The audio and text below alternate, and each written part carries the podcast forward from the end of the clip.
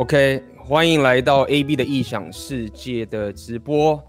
那么很高兴今天在直播跟大家见面了。那在今天的直播开始之前，要先快速跟大家讲这一个呃工商的内容。如果大家也知道的话，我在这个冬季讲座呃有两场，那么一场是跟具有的第一场，那么这一场讲座的内容啊、呃、非常的。价值满满呐！那主要的这个主题是在于人生的选择，打造你人生选择权的系统跟思维。那就在最后提醒大家一下，我相信很多是老粉，你们都知道了。提醒你一下，呃，待会的台湾时间的半夜十一点五十九分，我就把这个优惠给关闭了。OK，那么也先跟大家讲一下，待会在这个直播的中场的时候，我会放一段具有跟大家讲，呃，要跟大家说的话的个影片。所以如果你想要听具有来。呃，想跟你说的话话，请就是呃持续看到这个直播的中场的休息的时刻。OK，好，那么今天这个内容，我我准备了今天这个直播内容，我想要跟大家分享一些，我觉得可能如果你当然了，我了解就是做内容做久，做直播做久了，我也知道说。呃，一般如果要炒流量啊什么之类，大家会比较想要听什么样的主题？但是我认为，毕竟我这一个频道还是要真的分享我自己真的可以给大家的价值，真正的呃，我真的在使用的东西。所以在考虑过后，我决定跟大家讲今天这个内容。那么就是所谓的如何用语言来杠杆你的六大属性。那么。我认为这一这件事情对我的人生的改变是非常关键，非常非常关键。我相信我也不用跟大家讲，大家可以看我自己的生活形态，或者看我的浪人属性。那么我有遇到一些粉丝可能会，嗯，知道我的一些这些过去职业的经历啊，可能就会问说：“AB，那你为什么愿意离职啊？为什么你要愿意放弃这些高薪的职位啊？是不是为了一个什么？”呃，人生的浪漫呐、啊，然后单纯这样子，然后就放弃工作去。但是事实上并不是如此。其实我是有非常严谨的去计算利益权衡，去了解说，在我们台湾现有的这个环境，怎么样我才可以最大化我未来生活的掌控权。那么我不得不承认，语言这件事情是。很关键的一件，至少对我来说是一件非常非常关键的一件事情。那么，甚至于我愿意投，就算我到现在了，有一些呃经济的收入，我还是会持续的大量的投资在这个语言上面。OK，那么今天我就要把这个秘密分享给大家。OK，如何用语言去杠杆？你的硬大硬价值六大属性，那确实这个也真的让我杠杆了非常非常多的价值，这个我深刻的了解。好，那么这边有人呃在聊天室里面有问说，哎，这个线上的付费讲座可以重复观看吗？呃，是可以的。那么而且针对我跟 Gio 他们是我们是全程英文语音的线上讲座，所以呃在特别在这个跟 Gio 的这个回放的部分，我们还会我还会在。事后还会加中文字幕给大家，所以如果你你担心你的英文程度不行的啊，你觉得说你当场直播你英文可能跟不上的啊，你不用担心，就是我理解，我毕竟还是要服务大家的，OK，不会就是我自己在那边讲爽，然后就英文听得懂才进来，我理解这件事情，所以呃，我当然没有办法同步翻译嘛，这样会影响到整个直播的节奏，但是我会在之后留档的部分会在。补上这个中文字幕给大家，所以不用担心，就是你就算英文程度不好的，你事后再看也可以看懂这整个直播里面要跟分享要教给大家的东西。那么今天在聊这个直播之前，我当然还是希望，呃，我这个内容会帮助到大家。OK，那么所以在开始之前，OK，我想要问问现在在听直播的朋友们，我想要我想要先了解一下。你现在的状态是什么？我大概、大概、大大概认识大家，但是我还是希望可以更深入的去了解现在在场的一些你们的这些呃观众们。OK，如果说你是学生的，你还没有出社会的，你还是学生，无论你说你现在是大学生啊，你是研究生啊，总之你并不是在职场上工作的人，请在聊天室帮我打个零。好，那么如果说你是已经不是学生了，你已经有一份无论是正职或者是你兼职什么，总之你不是在学校了，OK？你如果说哇，我有这些什么夜间部啊，白天工作，那这个也算 OK。但总而言之，你是一个刚出社会的一个新鲜人的状态，请帮我在聊天室打一。那如果说你是一个在职场上待老屁股了，OK？然后呃也待一阵，已经不是新人了。那么你就在一个职场公司上班，那么你就是领这份薪水，OK？那么请帮我在聊天室打二。那其他的人就是你可能有创业家，或者你是富二代什么，就是打三以上的，好不好？我想要来呃分享一下，呃呃，先了解一下各位现在的这个情境，因为我了解就是最近我在准备内容啊等等这些情形，那我了解到这个的重要性，我自己有在思考我在带给大家内容的时候，其实。因为我自己在提升，你知道吗？那我有时候可能会不太接地气的，就是只讲我自己的东西。那我觉得这样子不好，所以我今天这个直播也特别想要用大家可以听懂的语言，那去带给大家这些价值，好不好？OK，所以我这样目前看下来呀，呃，学生的在算少数，那么大部分呢，可能就是在职场中打滚过一阵子的人了。好，那也有刚出社会的人。OK，那也有三是其他的人。好，那么今天这个内容我我分享给大家，我可以跟大家讲说，为什么我，想要我大家可以从我这边得到东西，因为我本身真的是过着跟一般台湾的男人你们是很不一样的呃方向，包括我现在也是过得很不一样的方向，那我也。不断的去跟大家重复说，就是说，拜大家讲旅行啊，这些什么东西都是一些可能都很浪漫啊。你看到一些比较蓝药丸的，就说啊，到处拍照旅行什么什么之类。然后我其实如果你可以从明到，我一直想传达给大家说，没有这件事情很，也不要讲痛苦，是很自我提升的，是很孤单的，是很少人走的这条路。那我必须要不断的去把这件事提醒给大家，因为这件事情真的很艰难。好，那也因为如此，我自己亲自走过这些东西，那我要把这些过程分享给你。我自己也带过科技，相信大家也知道，我也当过兵，我也是一个真的就是一个普男，我的身高就一百七的这个上下，OK，一百七以上啦，那就一百七十多，那个就是一百七，就是普男。我也不是什么靠爸靠妈，没有。当然，我我自己的研究所、大学的学费的学贷也是毕业后自己缴清的。这个情形，然后我慢慢的自己走过，包含各位，就是现在我可以，呃，在这次冬季讲座跟具有合体来分享这个内容给大家。就是 我自己在想说，如果我自己原本在科技业上班的那个时候，那我要怎么样可以带 认识具有这个人，然后跟他认识这么久，彼此有一些一些价值上的交换，然后再开这个讲座给大家。我我我真的想不到，真的没有办法。那讲这个只告诉大家，就是说，呃，这就是。我走了这条路，以及我今天跟大家分享这个直播，这一条路跟这大家这么不同的路，带给我人生这样的结果，这就是我杠杆出来的结果。OK，那么包含就更不用讲说，我自己旅行了三十多个、三十个国家，应该快三十个。我当时计算说就是二十八九个了，然后最近很久没算，所以我估计都是三十个上下，可能少一点点，二七二八之类的。然后我本身也旅居过上海四年，我也旅居过乌克兰，相信老粉你们都知道。然后我现在旅居在西班牙。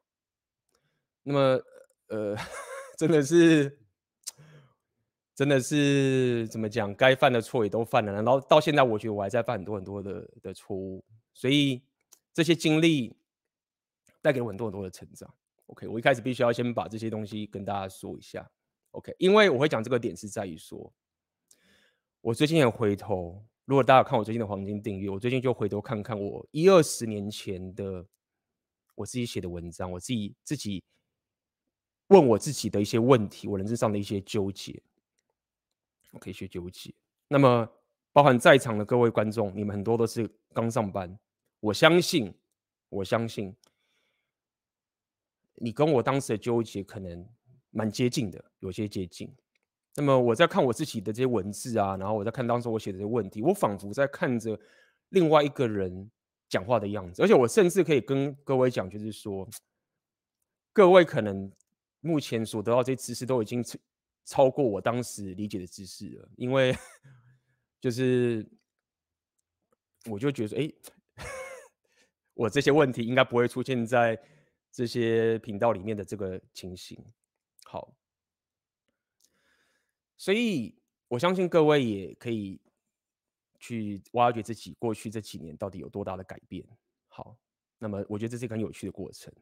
那回到今天这个主题，就是说，我认为有一个很关键的一个我一个人生值上的差别，就是语言。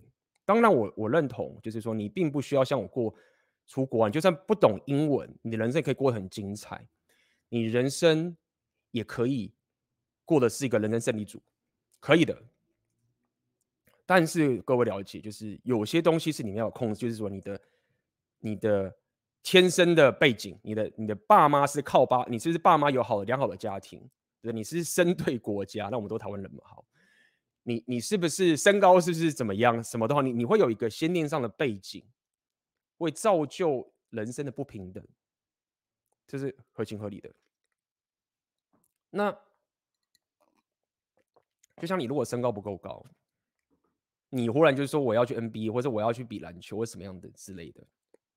速度不够快，那么你你就是一直败啊，你就是一直输啊。那你输久的时候，你自信心也没，因为你的现实上就是一直输，所以你会你会造你会这些客观的事实会影响到你主观的自信，然后一路这样子就是当 spiral 的，你就会越来越糟糕。所以第一个，我觉得我要先跟大家分享第一个主题：为什么要用语言来杠杆你的硬价值六大属性？OK，第一个。你你要找寻自己最有利的战场，这个要拿捏好。我知道你不是要一直逃避，你要一直尝试。就像我没有逃避，我我不是那么的，就是 书都没念好啊，然后工作也没有好好好考好好做啊，然后就乱跑。没有啊，我我我在台湾，我就是哎，好，你说这时候靠学历，那我就拼学历。哎，你说要搞好找好工作，那我就找好工作。哎，你要找热门的科系，我就是科技金融业，我能做我都做。对吗？但是当你在不断的走这条路的时候，如果说你发现说，哎，我一直败，那你不得不去深思一个问题：也许你并没有找到一个最适合你的环境去找到你的强项。所以，我当时比如说我遇到问题，我当时没有社群网络嘛，什么都没有，我也没有去旅行。那我当时也是个 PTT 乡民。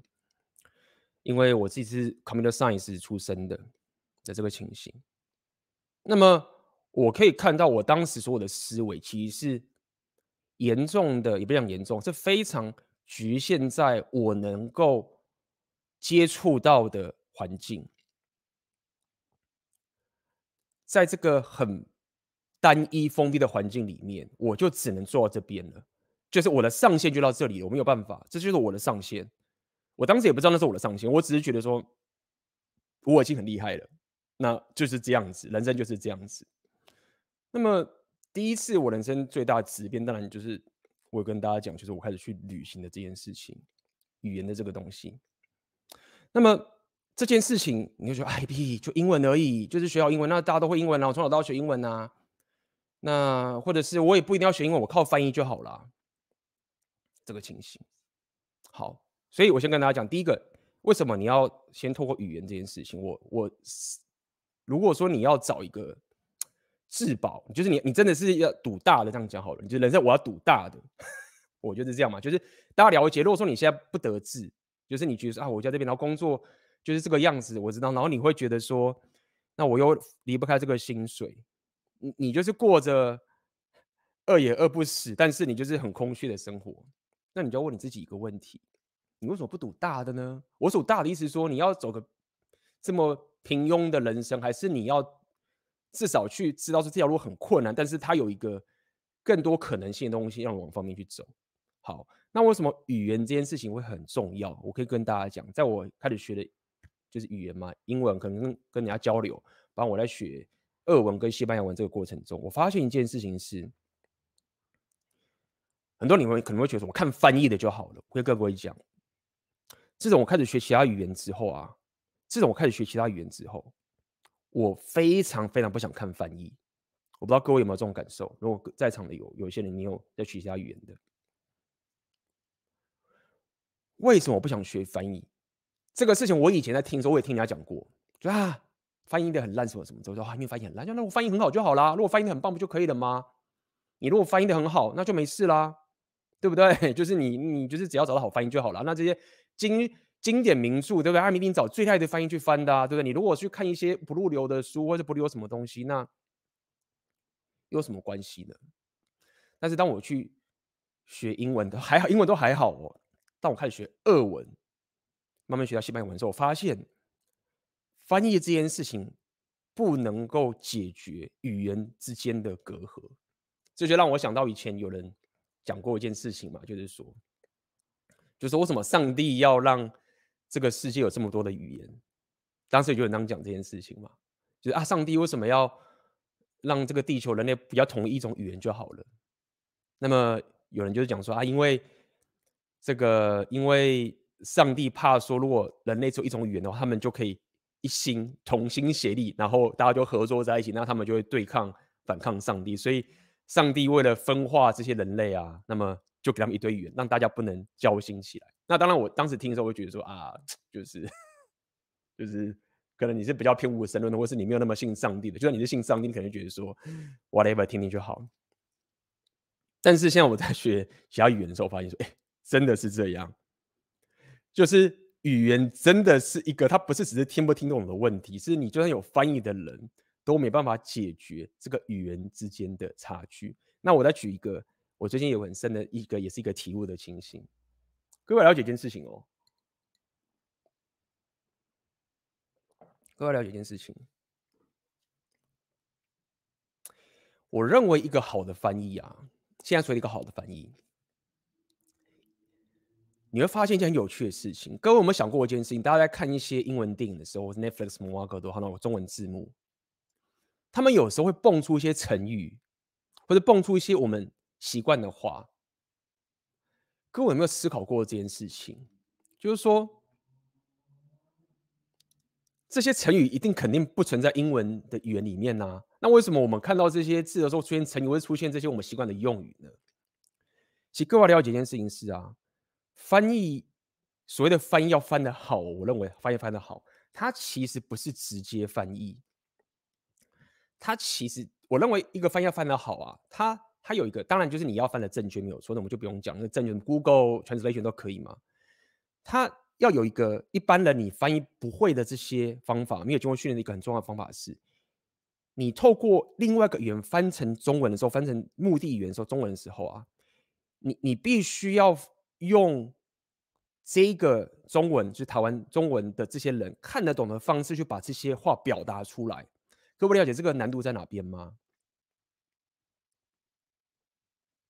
它的重点不是只是说把东西翻对而已哦。他必须要换一个说法，甚至换一个结构，不是只是顺序而已哦，是他整个里面的东西，他必须要很精妙的去讲说，哎，我必须虽然说他是讲这个概念，但是我如果直接翻译的话，大家不知道我在讲什么，或者是说他们会觉得这个很奇怪，他必须要理解过这个东西，然后再转换一层他的思维，然后再用各位看得懂、看得顺的方法给各位看。那你知道这个中间已经转换了多少？很多就是你不管是主观、客观的这些东西都被转换掉了吗？我会哦，巴别塔人讲巴别塔没有错。我会讲这个点，就是在于说，我也有曾经看一些就是说没有受过专业翻译训练的人去翻。你知道有趣的一件事情是在于说，就比如说是个俄文的人好了，好。他如果直接翻译他的俄文的内容，翻译成英文或者什么之类就好，或者中文怎么翻译成英文？这样英文可能是比较共通的语言。你其实都看不懂英文在讲什么的。可是那个人就真的只是直接照翻过来。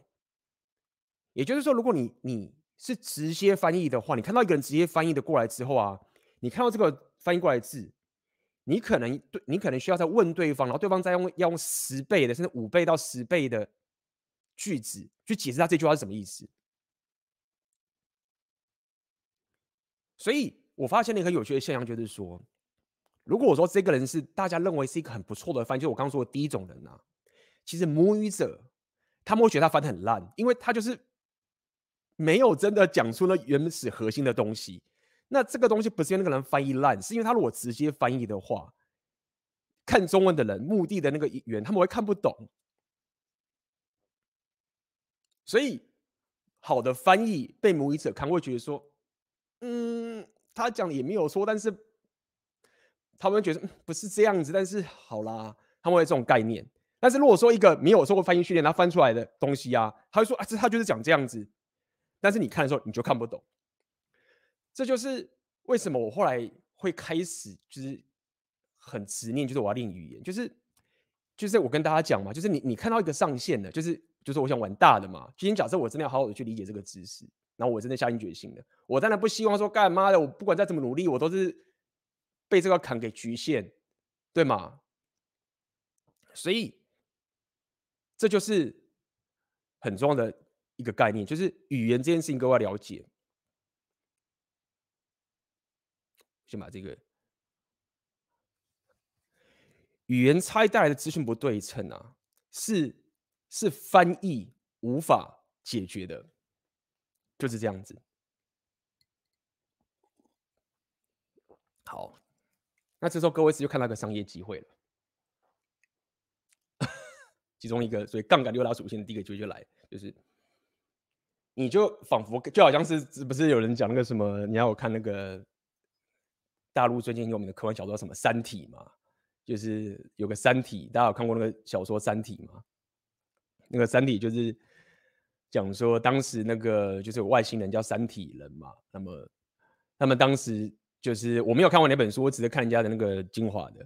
他们就是做了一个东西，限制了地球人的基础科学，然后他们只要做这件事情，就可以确保说地球人在未来的时候的科技其实完全不可能有进步，因为他们基础科学就被限制住了，对吗？我认为语言某种程度就是类似这样的概念。当你不懂那一门语言的时候啊，你说啊，我看再多书，或者我旅行的再多，什么什么之类的，没有，你的基础科学就被限制住了。你的上限就是这个样子。那么接下来我就要分享，这个是在我选择你的现实里面的课程讲的一个东西，一个概念。但我只会 分享一部分。但如果说你是有在课程里面的人，你知道我在讲什么，我这边就透露出来一点给大家。OK。其实这个概念，我老早在一开三年前开始推出选择你现实的时候，我就已经潜移默化的跟大家讲这件事情。那时候大家还在封 YouTube 啊，封，然后都没有人在做 Podcast，没有人在做这个线上课程的时候，我那时候就已经知道这一件事情了。我当时就是跟大家讲，就啊，我就是选择现在，不是当 YouTuber，不是去冲流量，不是做什么，不是什么什么，不是什么什么，不是这些东西，不是在那边当网红啊，不是只是什么什么东西。其实真正做的事情在是什么？就是要今天跟大家讲的这个东西。现在跟大家讲，为什么语言可以杠杆你的硬价值六大属性？就是所谓的 knowledge broker，这个叫做知识掮客。各位自己去看 wiki，这是真的有这样的一个职业，只是很少人在讲。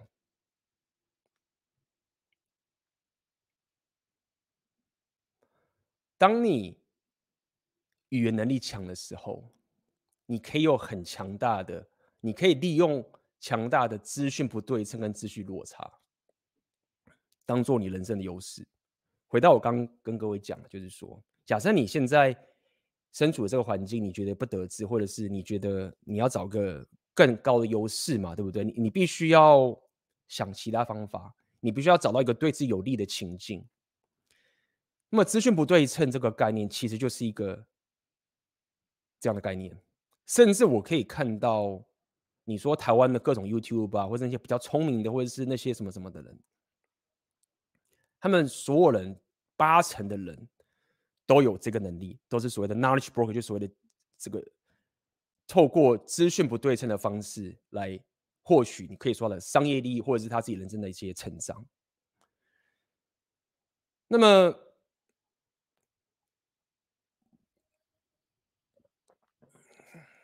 各位。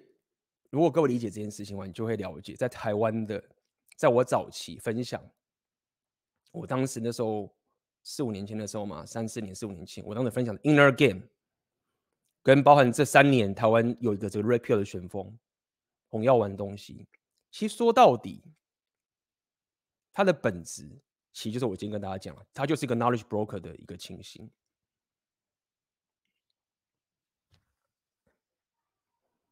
当你在现代这个社群媒体的年代的时候，你用你透过了解语言的力量的差异。今天我在后面会跟大家分享一个一个语言不同语言造成的两性动态交流的差别的一个一个小故事，跟大家讲，很有趣。就是我学俄文学到，所以大家听到后面我会分享给大家。但我必须要跟各位讲这件事情，就是你的智力属性啊。包括我刚跟大家讲这个，就是这种巴别塔这种什么什么情形。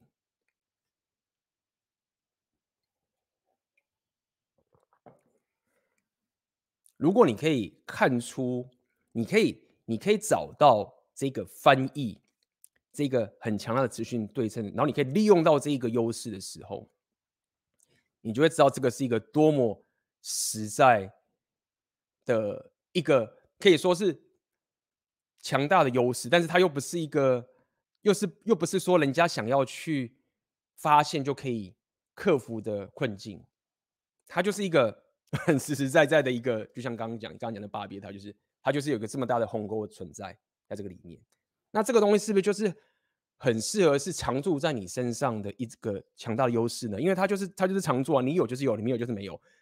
别人知道的，他想要超越你，他就是得花很多时间去跟你拼。这概念，那当然你会回答说，那 A B 这样我我我我值得这样投资吗？那我觉得这是另外一个问题。我只是告诉你说，这个东西它不是是以前我们一般的你们拿学英文或学什么都是想什么，就是说什么啊，因为公司要什么证照，然后呃，你只要英文有拿到什么，我不知道你们那个什么，哎，大家讲一下，那个什么托益、托福、GRE，有人讲什么我托益几分，托什么托什么几分，什么几分的。我不是，我不是说那东西不重要，是我只跟你讲说，我我完全没有再去考那件事情，因为我不需要。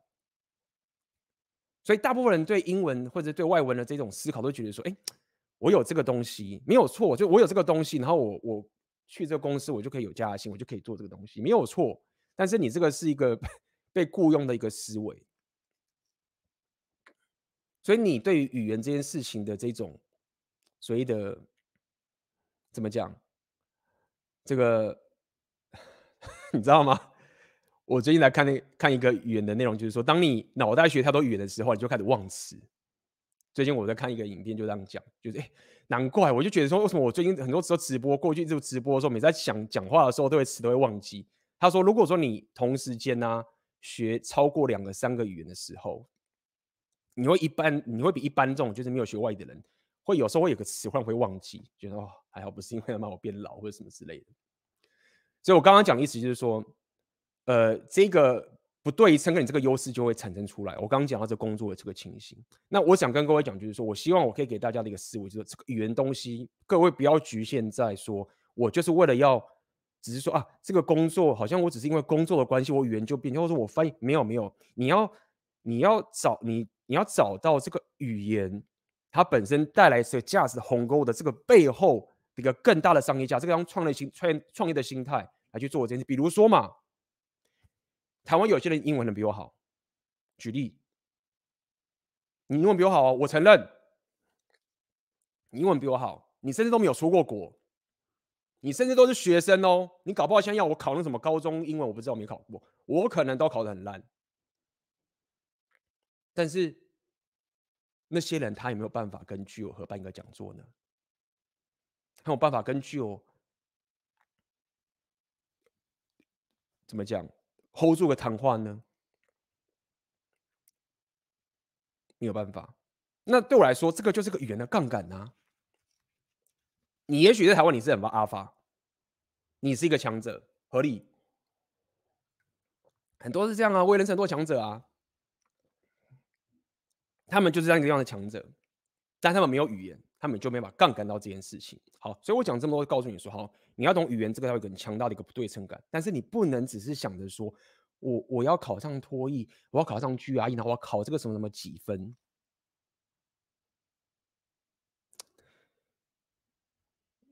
如果你要用创业家的心态去思考这件事情的话，你就要超越这种思维。那么当然啦，我也不是在那边说不屑那些什么考试什么，只是我真的不需要。那么我只是会真的某些人很执着说啊，我拖一几分，我拖一几分，就说这个没差吧，就是拖一几分。那个这种现在这种拖一几分，那顶多只是你未来可能要去念什么语言学校，然后他为了帮你分班容易，然后你就考一考，这样比较好分分班，说你到哪个地方。其他的东西，那剩下就是我刚刚讲工作这件事情嘛。OK，好，所以要跟各位讲第一件事情，你学语言之后，你要你要想办法。杠杆这件事情，就是找到这个资讯不对称的地方，然后透过你的方法去。待会我会跟大家讲，我是用什么方法的，我是怎么找到我自己的路的，去找到这个资讯不对称的 优势，达到你的商业力或是你生活上的一个优势。OK，这是第二点。好，接下来我要跟大家聊一个东西。OK。语言不该是让你失去信心与限制你社交能力的羁绊。来，在场的人，诚实哦。你假设遇到一个外国人，要跟他讲英文，他只会英文，他不会讲中文，你会不会会感受到有一些压力的？清大一，你现在要跟个外国人聊天，和外国人沟通，不管是工作上、生活上，甚至约会上，什么都可以，或者你要把妹上面。如果你发现你要讲英文了，你会感受到压力的、自信的。清大一，不会的就打零。我知道有些人肯定不会啊。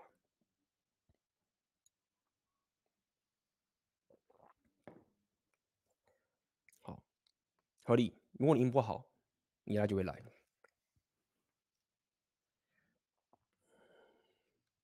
那么，我们就不得不去正视一个事实，就是说，要克服语言这个障碍啊，他好像不是只是说我们学校念书念好，我们考试也考很好啊，我会念书啊，我联考考不错，我会写英文作文啊，我也认为，可是我跟一些外国人聊天，我就会。我英文就不够好，我知道你英文不够好，我英文也不够好。当然，当然我这样讲就觉得靠北了。其实，但是我要讲，我我说我英文不够好的点是在于说，就是其实很多你如果真的要去讲说很多单字，我很多很多情形我也都听不懂的。OK，就是我跟我离母语者，甚至不要讲母语者，就是 很多那种真的很厉害的人，我还差很远。这样讲，所以我我想跟各位讲的意思是说，就是。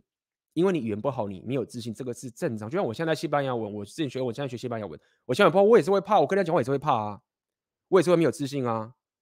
OK，还是有压力啊。但是今天我要跟各位讲一些，你如何在你你语言不好的时候，你有没有一些其他这些思维，可以克服这件事情？OK，各位如果会怕的话，就要觉得好，我我了解这个很可怕，但是也代表如果我克服的话，看我就爽翻了，有没有这群被我甩在后面？就是语言就是有这个这种优势，这种障碍。好，我问大家一个问题：各位有没有玩过一种游戏？这个游戏是这样的，就是说你手上有个牌，然后上面牌都有一些文字，比如说猫啊狗，任何东西文字。然后你就是看了这个牌嘛，然后前面就是你的其他人观众。你要做的事情就是，比如说很多种方法，一种是你在透过不能讲话的方法，让对方去猜出你手上的东西是什么。你有玩过这件事？有有玩过这种类似，或者是他会规定你规定你在不能讲出一些关键字的情形下面，让对方猜你手上这个东西是什么？有玩过的，请在聊天室帮我打二，好不好？我们从这个东西开始讲起。就是拿在手上，然后你可能是用比手画脚，或者是你在于不能讲出这个东西的情形下面去让大家猜，有没有玩过这个游戏？都没玩过。嗯，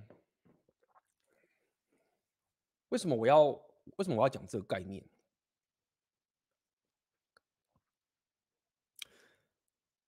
你要了解一件事情是，当你语言不好的时候，当你语言不好的时候，你没有自信的时候啊，你其实脑袋在跟对方沟通，你想要达到的目标啊的目的，你有错误的期待。我这样讲白点好了。我再说一次哦，我们要跟我讲说啊，你各位，你就是直接去跟人家跟老外说 hello，然后什么 what is your name，how are you，this is a book，然后好像 in a g a 一样，然后巴拉巴拉巴拉，然后 我没有要你去，你这样可以这样干，但是我今天不是要跟你讲这件事，我是讲比较接地气的。当你英文不好的时候，就像是你你在玩这个游戏时，假设你的游戏是你有手上这张牌，然后你要给对方猜手，你知道你的目标是让对方猜出你手上的牌。所以，当你去做这些动作啊，或者什么什么之类的时候，你不会没有自信，因为你知道说，我现在不是要用这个方法去表达一个说什么写 paper 啊，或者跟教授报告。你跟教授报告的时候，你用这个方法，你就是直接被当掉了。你知道说，我现在跟他玩的游戏，就只是要让他猜到我手上这个东西而已，所以你就敢去做这件事情。我要跟各位讲的意思就在这样子，就是说。你在跟外国人交流的时候，你在做任何事情，第一点是你要知道说，你你要有深刻的体会到，他就是那个母语者，你就是台湾人，这就是一个客观的事实。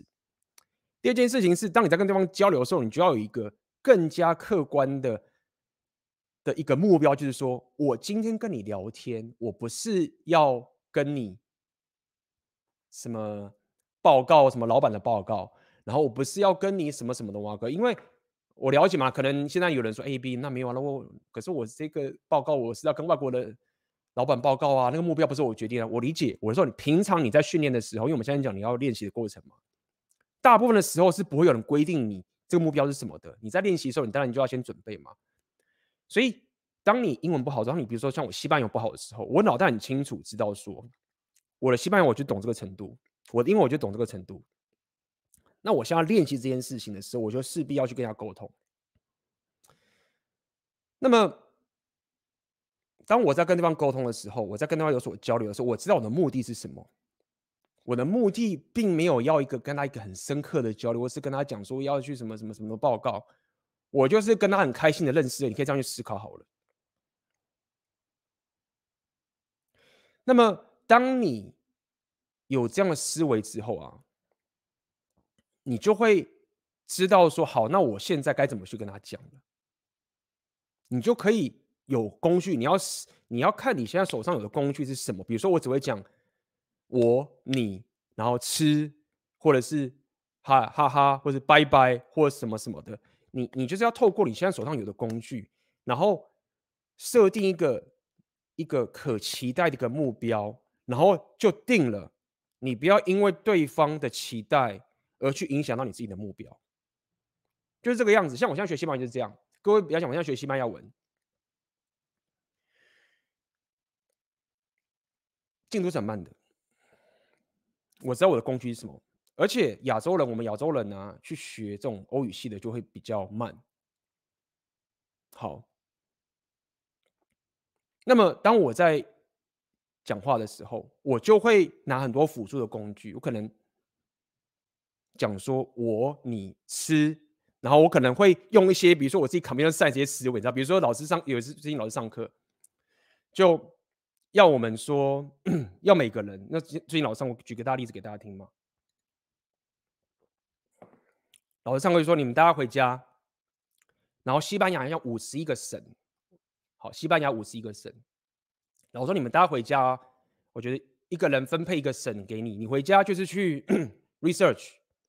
然后去找出这个省里面它的有什么食物啊，然后有什么什么 festival 啊，有什么这个呃节日啊，然后他们有什么活动，有什么值得去的景点啊，人口怎么样什么的，你把这些东西都找到，好，回去找这些资讯。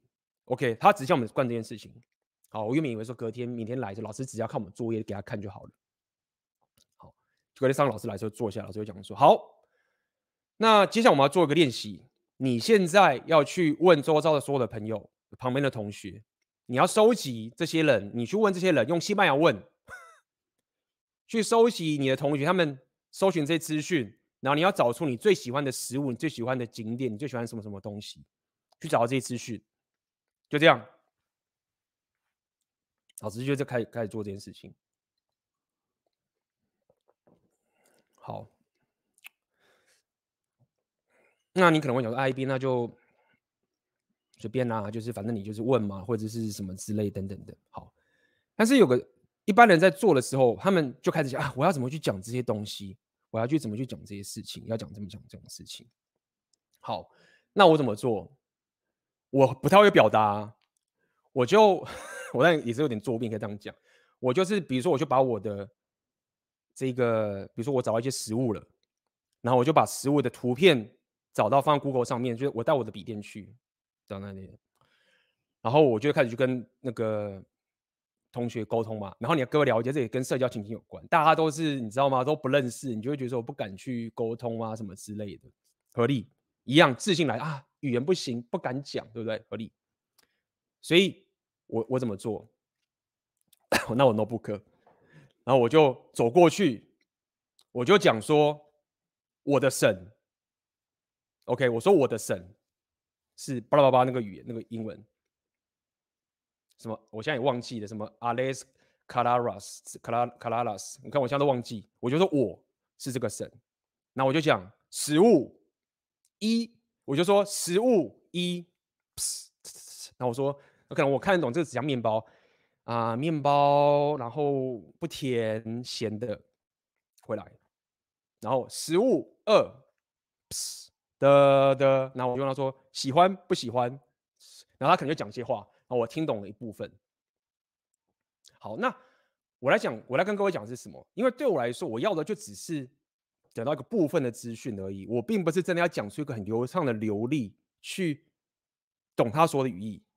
包含也是一样啊。好，我就跟这个讲完了。然后旁边这个女生，女生可能就比较害羞，比较紧张。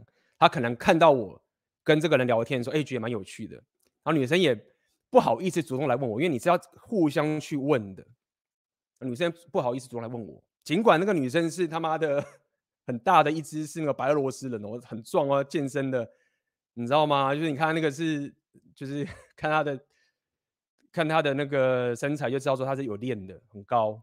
他在社交还是会语言歌，也是会跟各位一样没有自信，对吗？那我继续跟她讲，不知道该怎么说。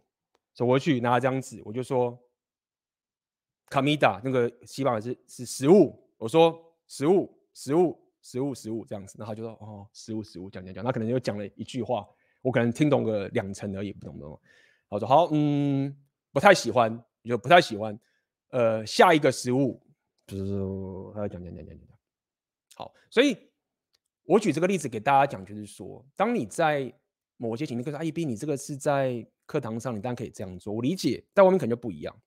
我想跟各位讲的意思是说，你你未来在跟外国人聊天，在做这些交流的时候，你会没有自信，没有错。那我希望各位可以去理解，就是说，说到底，你要做的是调整你跟对方讲话的维度，base on 你现在有的工具是什么，去调整，去调整。但如果说你现在是零，什么都没有，那你真的很能跟人家沟通啊，合理啊，还是可以哦，就透过什么肢体语言，那个等下我们再讲。但是如果说你现在有些工具了，好，那你就要开始想办法像做工程一样，就是干嘛的？我现在没有这个工具，那我现在只有这一个。好，然后他现在要我问这么问这些问题，对不对？我就直接用分类的方式，知道吗？我现在要问食物，我现在要问景点，我要问什么？我就。不要再去讲大堆什么故事了，抓过来，然后就说食物，食物一，景点一，景点二，然后这样子去做。那这个东西的好处就是在于说，各位你这个在调整什么？这个在增进你，就像我跟各位讲，语言不该是让你失去信心与限制你社交能力的羁绊。这就我想跟各位讲的。我们学这个语言，为了就是可以想要可以跟他有交流，不是说你不会紧张，但它不应该是一个。限制你自信心的地方。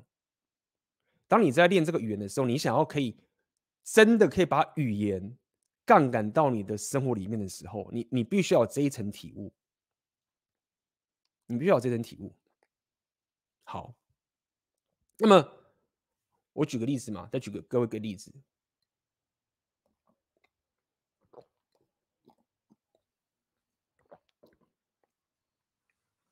你要怎么去练这个语言这件事情？用我的方法，我举。如果你问我 A B，那你你英文怎么练好的？你是哪边有人正在问啊？就是之前在 IG 有人问说。我这种 I G 说 A B，你是不是因为呃交女朋友交外国的女朋友，是不是可以让英文变好？觉得是，但也不是，就是他英就是我那时候想想，就是没有他。如果如果他英文比我烂的时候，其实其实你跟英文比较烂的讲话，你英文程度会被拉低哦，真的会这样。因为你要降维，你知道吗？我刚刚讲都是升维，就是说你要提升，所以你就是一直要去想办法把你的语言兜兜兜出来，然后去跟人家沟通。但是如果说有时候你真的英语你能力已经比较好的时候，你可能会跟比如说你的妹子约会，她的英文是比较烂的，你为了要可以跟她沟通，你反而会降维。那你又不是母语者，所以 你可能英文会反而变烂。所以，所以我不会。这么讲就是说，哦，我是完全靠就是把妹学语言的。但是我会说，我语言变好，其实跟我生活上的的热情，跟我的某些局部的优势有关。所以我也会把这个东西分享给大家。这是一个比较偏门的方法，OK，比较偏门的，就是我自己的一个偏门方法，就是说，举例子，举例子，我认为我英文。真正开始变好的很重要原因，是因为摇摆舞。我不得不不不得跟大家讲，其中也是因为摇摆舞的关系。当我在上海学习摇摆舞的时候，甚至我当时为了呃在上海教摇摆舞的时候，我还去各个国家去旅行。对，我当时在上海就是开始教摇摆舞，不只是摇摆舞，是因为我在上海教摇摆舞的这个过程。我必须要去世界上跟人家沟通，那我怎么会这样讲？那摇摆舞有什么关系？就跳舞而已，一样。语言不该是让你失去信心和限制你社交能力的机会。为什么？因为我透过摇摆舞的时候，我开始不管是跟妹子交流，或者跟男人交流，我因为有这个摇摆舞媒介之后啊，包含因为我有一点音乐细胞，跳摇摆舞这个东西，它其实是你音乐 sense 好的话，你学会很快。它又有一个社交上的加成，所以你可以说，我当时在学摇摆舞是不管在跟妹子跳，尤其是我印象很深刻，我当时在最新手第一个礼拜的时候，我就敢去找那个老师邀舞了。他那跟语言无关嘛，对，但是我在台湾，所以我知道说我在跳摇摆的时候，我有某种情境优势，我有一种音乐上音感的优势。那我又是个 leader，我是男的，所以我可以，我只要跳得好的话，我就可以带着女生跳，那女生就会很容易，就很容易跟我沟通，就会很容易跟我聊天。然后又因为摇摆舞这个是一个国际的舞，我经常会去国际去学习这个舞蹈，对吗？它又是我热情，所以在整个这样的摇摆舞的这种情形下面，我就会突破现在我放这个东西给大家，我就不会这么没自信，因为就你知道吗？跳舞的时候就走过去，语言的不足就直接用肢体语言或是用这些。眼神，或者是透过你的音乐性，去让这个在整个社交情境变得更好。那在这样的情境下面，我的语言的这一种，你可以说从语言的自信力，就是语言羁绊你的部分就开始消失，就开始消，就开始消失了。那会这种羁绊消失的时候，我未来就算去其他的场合，比如说我可能去一些什么活动啊，跟一些外国人聊天的时候，我自然就会比各位没有这一层经历的人，我就更有自信，因为我有我有这一层经验了，对吗？不只是这些实质上练习的经验，也包含这个心理上的一些强化。所以我在讲什么？我来讲说，如果你要学语言呢、啊，你你如果要用我这种偏门的方法，你不要那么死脑筋向前，学生时代就只是背啊，然后硬做，没有没有，你应该还有其他的一些。透过你本身的兴趣，透过你现在本身基本的优势，可能是你的财力或者你的什么，去让你现在这个，我现在告诉他，很多人遇到这个困境，可以得到一个比较好的解决。当你解决，你跨出去之后，你就可以开始跨领域，之后就开始，比如说为什么我后来可以跟 Jill 开始交流，或者我可以跟其他老外可以交流，甚至为什么我现在西班牙我敢交流，因为我就会想说，嗯，我知道我西班牙很烂。但是我过去英文也是这样弄来的啊，那应该可以吧？就是你你有过去成功的经验的时候，你再去学新的，你就可以一直 roll 上去。这就是为什么现在，比如说我在用西班牙文刚那些沟通方法的时候，其他班上同学都是我可以去比较嘛，其他人就是啊，只跟自己人聊天，然后也不太讲话，然后就是拿笔去写写写写写，那个差距就出来了。OK，来，所以。再重复给大家一次，再跟大家讲，希望大家听下去。下次你在跟外国人交流的时候，请想想象我告诉你讲那个游戏，包含如果你听了我刚才的游戏概念，你就可以理解说，为什么我刚那个上课那个动态，我可以沟通出来了。我其实脑袋，你可以说我是工程师思维，这个很有趣哦。就是说，因为我是工程师脑袋，但是各位要了解，就是说，工程师脑袋，因为可能你是工程师，我们已经习惯了。你会觉得人不这样思考嘛？就发现，哎，不是哦。很多人不是透过工程师脑袋这种逻辑化思考的，很多人是透过一种感知能力。就是我那时候有跟各位聊聊过，就是班上有些女同学，她们学语言说，哎，她们听得懂我在讲什么，她们听得懂老师在讲什么，但是他们可能听不懂那个字，或者听不懂那个结构，就他们。因为我是用工程脑袋去理解一个句子，可能这个结构啊、主词、动词什么之类，你这样结构去理解这些这些句子什么之类的。但是有些人，他们他们不是透过我们这种方法去感知到那个含义的。为什么我会知道？因为我用我工程师的逻辑去问他问题的时候，他说他不知道，那是什么意思？他说他不知道，那我就会觉得说，那你如果这个不知道，你怎么知道老师在讲什么？所以。我讲这么多，只跟各位讲说，我刚刚的方法当然有可能是工程师的思维，就是我觉得说，好，我要跟各位沟通，我要跟各位交流，对不对？那么我当然也可以很紧张啊，很压力，但是我又不是 inner again 这个要讲很久，可以解释，就是说，好像我就是一个有点，你也不讲不要脸啊，也没有讲不要脸，就是就是反正我就是哈哈哈哈，然后就是一副跟大家很熟的样子啊，然后不在乎别人的想法的方式去表达，也没有这么的莽撞。我就会知道说好，我我要的就是跟对方有一个交流。那你要从我这边得到答案，我要从你这边答案。那我就是用工程的方式告诉你，诶，实物一二三，这个东西一二三，喜欢不喜欢？你可以专业有点情绪，喜欢不喜欢？然后嗯，台湾好像有，台湾好像没有的这种方式去交流。那你就说，诶，我其实没有要跟你，我没有期待我要跟你就是弄到一个什么很深刻的交流啊。我现在就是要我的目的就是。这样我就开心，然后你觉得有趣，我也觉得有趣，搞定，好不好？所以给大家的这些一些思维，好，那么再来，我就也既然我们都讲这种语言了嘛，我也分享一下最近语言的一些一些想法给大家，好不好？希望可以呃提升各位对语言学习的一些兴趣，来哦。发给大家。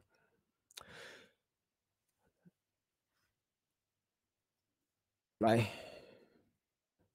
第一个是这样子，你要学个新语言，你学的快跟慢啊的关键在哪边？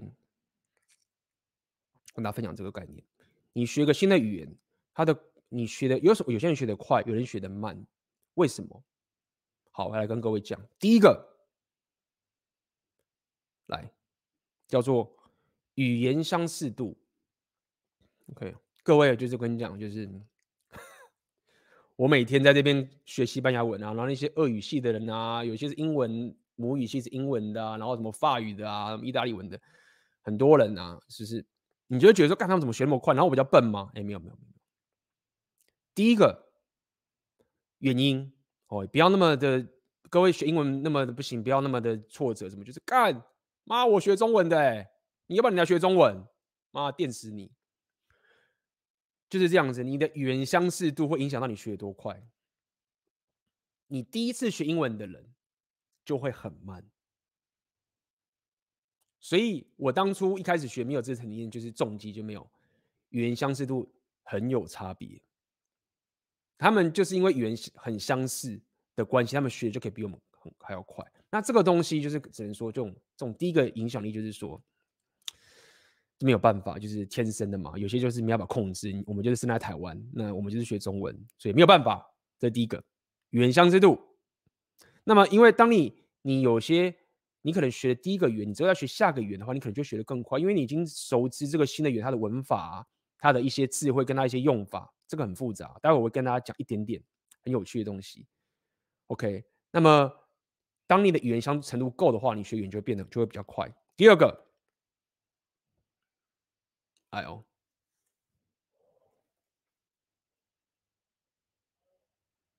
第二个，打给各位，重点笔记啊。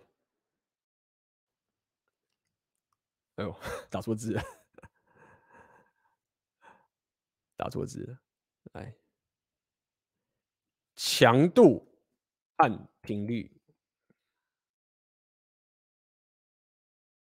跟各位讲，这个也是很有深刻啦。如果你现在学习这个新语言的的英文呢，我认为频率比较重要。你宁愿每天都碰。也不要就是一个礼拜或者一个月就猛读，所以如果说你真的要学这个语言，真的就跟健身那些都是一样的道理。你的你你每天就要沉浸在在这个语言里面，无论你说你是要看把妹的频道，或者是你说要做自我学习的频道，什么都好，你持续的去学这个语言，然后我知道你会很惊，我就啊我听不懂，干我听不懂，我理解，你就觉得听不懂。那么，至于听不懂这件事情，我要给各位一个思维，就是说，请你可能会觉得我在讲干话，但是真的是这样，请好好享受你语言不够好的这个情形。这是什么意思？就是说，我之前有跟各位聊过这个概念，我会再跟大家聊一次。就是，其实跟外国妹聊，就是约会什么时候啊？请你要了解，就是跟外国妹子约会，它只有一个其中一个有趣的点，就是因为你们的语言之间。是有隔阂的，然后你为了要去克服这个语言间的隔阂，你掏出来的工具跟所有的动态，你会发现这种动态是跟你跟台湾妹子同样母语系的人是没有的。所以我只希望可以给各位一个转念的点，是说你你每天在学，你强度很够，然后你会觉得很痛苦，因为这太痛苦了。但是我希望你可以好好的享受，就是当你现在语言不好的时候，然后你。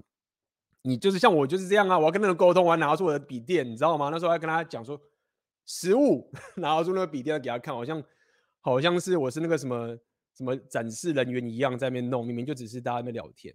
那我当时知道说，我只能我我有这种方法可以去跟彼此沟通，因为我的语言能力不行。如果说今天我跟大家讲中文，然后我说实物，然后拿这个东西，大家觉得你在干嘛？就是你在搞笑嘛，或者是你在那边耍什么白痴，就没有办法做到这件事情了。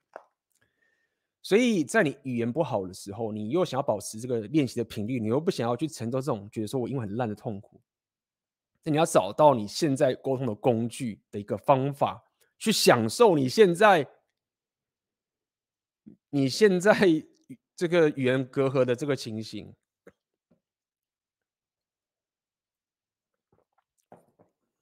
请好好去享受这文化的差异。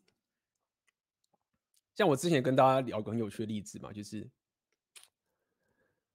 你如果常看到人家，比如说聊什么 CC 啊，跟那个异国的情形啊，然后大家会说你会有这种文化的什么什么文化差异，对不对？就是语语言差异跟文化差异其实很像。那么合理，文化的不同差异确实会造成一些摩擦，会造成一些隔阂。但是各位你要了解哦，有时候文化的差异反而是可以帮助你两性都会变得更好的一种情形哦。为什么我会这样去想这个事情？因为 就是有深刻的体认嘛。就是当你两性都不好的时候，这样跟你讲，就是女人会为阿法打破规则，你知道吗？当女人想要抱怨你的时候，她不尊敬的时候，这个文化差异就可以被拿来，就是啊，就是会觉得就觉得说，你会觉得干这文化差异造成我们相会吵架，或什么什么之类的。但其实啊，那是因为他本质上不尊敬你，他才会把文化差异的这种事情拿出来做，这种造成我们的。这种这种纠纷，但是如果两性动态好的时候，你就会就有很有趣的事情，就是女人就会在跟你吵架的时候，她就可能要找台阶下，她可能要道歉，又不想道歉，她找台阶下，让她道歉或者什么之类的，然后她就说啊，因为我们因为是文化差异才吵架的，不是因为我们真的要吵架，所以文化差异吵，就说哎干对耶，就是就是。原来文化差异这件事情反而是可以拿来，就是你跟妹子交流的时候，如果你两千万做得好，这个东西反而变得好处。这就是为什么我们会聊 Red Pill 嘛，这也是有道理的。就是这种两性动态的这种东西，有时候超越语言跟文化的，它可以把一件事情原本是你要觉得是缺点，它也可以变成这种优点。就是每次吵架就是说啊啊没有没有，我们文化差异文化差异没事没事没事，看 超好笑。所以我讲这么多，我只想给带给大家一个，就是说你有错，你你语言不好，你这个东西很糟糕的时候，你你你一定可以找到很多这种不爽点、缺点，然后生活不方便，这个都是真的。但是，请各位在这一种情境下面，也要拿到这个东西的好处，就是当你语言不好，当你有这些隔阂的时候，其实你也可以创造出一个语言好的时候没有的这些动态。那如果说你可以乐在其中的去。玩这个事情的时候，你下次遇到一个，不管是遇到个妹子，或遇到一个朋友的时候，就觉得说，嗯，哎，玩玩看吧。就是 现在我手上就是这些装备，语言就这几个，然后我可能有手机，有什么什么挖哥，那我要怎么样去有个合理的沟通期待，然后跟你有个合理的沟通结果。那在这样子过去，你才可以持续的保持着你的强度跟频率。你在学语言的过程中，才可以。包括我刚跟跟各位讲，你的兴趣跟你的这种东西都会持续的让你往这个方向去。因为语言真的，当你在讲困难的时候，它它所谓的困难的意思是指说你的强度跟频率是一一定要一直维持下去的。难的意思在这个地方，就是你必须要一直坚持下去，它才可以突破那个巴，你要说巴别塔是刚刚你讲的一个东西，就这个情形。OK，那么。最后一个就是最后一个第第三个会影响，其实是其他的，就是我一些其他的这种呃，比如说你的社交能力啊，比如说像你的两性动态能力啊，你的一些很个人特质的这其他因素。那么这个就要看你平常自己的硬件，可能是你是有比较有资源的，你长得比较帅的，你比较会跳舞的，你音乐能力比较好的，就是你有一些其他的，或是你曾经学过这个语言的。这些比较其他的因素，你企业的强项也会造成说你的语言学习能力的快跟慢。所以基本上就是刚刚跟大家讲三个点，就是你的语言相似度，你的母语的跟目标语言的相似度到底差多少？第二个就是你的强度跟你的频率。第三个就是其他你自己本身有的强项。第一个天生的你决你你要决定就是认栽吧。你就只能美颂，就是下次在台湾看到一个什么欧洲人，然后是美国人，你就是开始笑到说：“啊，你看你学中文学那么慢，因为你知道吗？我的好兄弟在欧洲学语言也是他妈的很惨烈，对吗？你只能这样啦。第二个是你可以控制的，你的强度跟频率，透过我刚跟你讲的一些策略去这样玩，好不好？把它当游戏去玩，然后你可以坚持下去，否则你就是像以前一样吗？念书念到就放弃了，合理。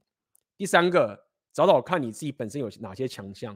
比如说我刚刚讲我是摇摆舞音乐什么什么哇歌，好，再来我们就要来聊到两性动态了，好不好？各位其各位觉觉觉得语言呢、当然了，如果你说台湾妹子，这其实要怎么去问大家？你觉得语言这件事情？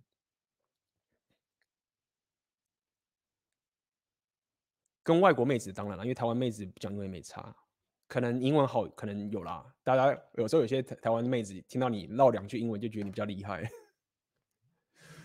这是另外一个话题了。各位觉得语言的强大对于跟妹子相处优势有多少？你觉得还蛮多的。整体上哦，可能甚至跟外国妹子哦都算在一起哦。我们先讲世界的语言够强，你觉得？你在两性动态上面的优势会高很多的，打一，你觉得差没多少，还好，打零，来，请在聊天室帮我打。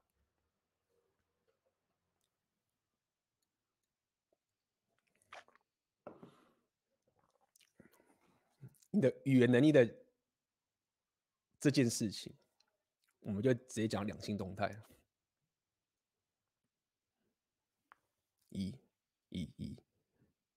OK，其实这个是一个蛮有趣的一件事情。我们一般人可能，我们先讲一下比比较表象，就是说可能最表象就是大家常常聊嘛，就是某一个人可能什么洋墨水回来唠几个英语啊，然后那个腔调只要是很母语系的话，那妹子可能就觉得哇，这个好厉害啊！哎，真的有人是这样，就是他会透过他口语上面的这种母语程度，甚至有人会特别去学这种英国腔啊什么之类的，然后你就会有一种文化上的优势。这样讲的好了，确实我认我我觉得应该会有，当然也因此有些人会造成反感嘛，就是说你这些人那边唠英文，那么不能好好讲中文吗？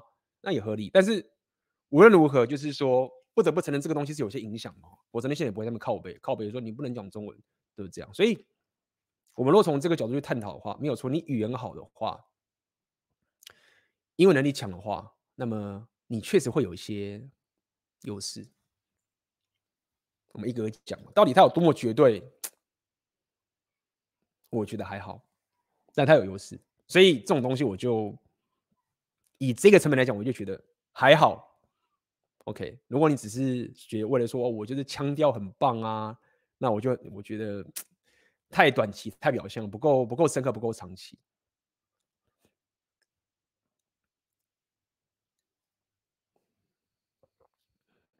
但是第二个，如果未来各位，哎，等一下问一下，我知道我在那个现场应该有。有跟外国妹子约会或者是交往过的人吧，我在微信上面都有。有的话在聊天室帮我打二。你你如果有这个经验的话，你你可以聊聊，就是你语言优语言行而不行的优缺点在上面打，讲讲你自己发现说你觉得语言这件事情对于你跟外国妹子相处的时候的一种优势跟劣势。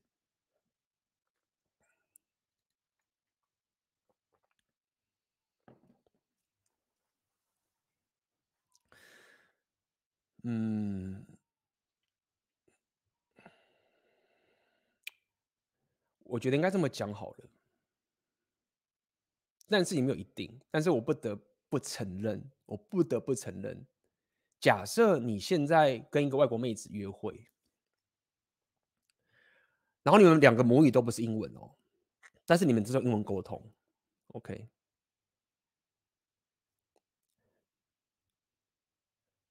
那么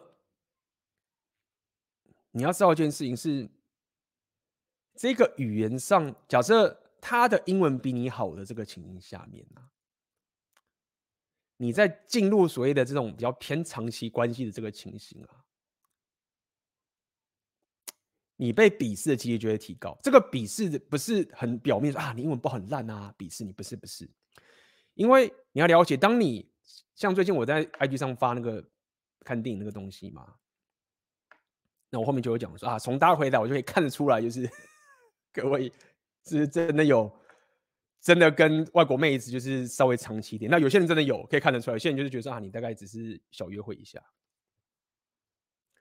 就是你语言能力的不行，因为它是一个长期，你你就是居然忽然遇到跟妹子约会起来，你就算猛 K 你的语言，半年内你也很难就是忽然有爆炸性的成长，对吗？有啦，可以啦，但是还是会有很多门槛。我要讲的点是，你语言不行的时候，你的生活上面很多很多事情，你其实都没有办法解决。这样去思考好了，你很多事情没有办法理解，你的社交圈也会受到影响。它是一个很全面性的这些情形。所以，当然我们可以找很多反例，我们可以找到很多台南，然后他可能。跟美国女人结婚啊，或者什么什么这件事情，你都可以，你总是可以找到一些反例，就是说啊，他语言也不好啊，然后那个妹子觉得爱他，所以就在一起，whatever，事情上都有一些反例。但是我可以跟各位讲，就是说，语言能英文好的是，假设你约会那个妹子，她母语不是英文的时候，然后你的英文又比她好的时候，你在生活上，你在框架的掌控上面，确实会有点优势。会比较好。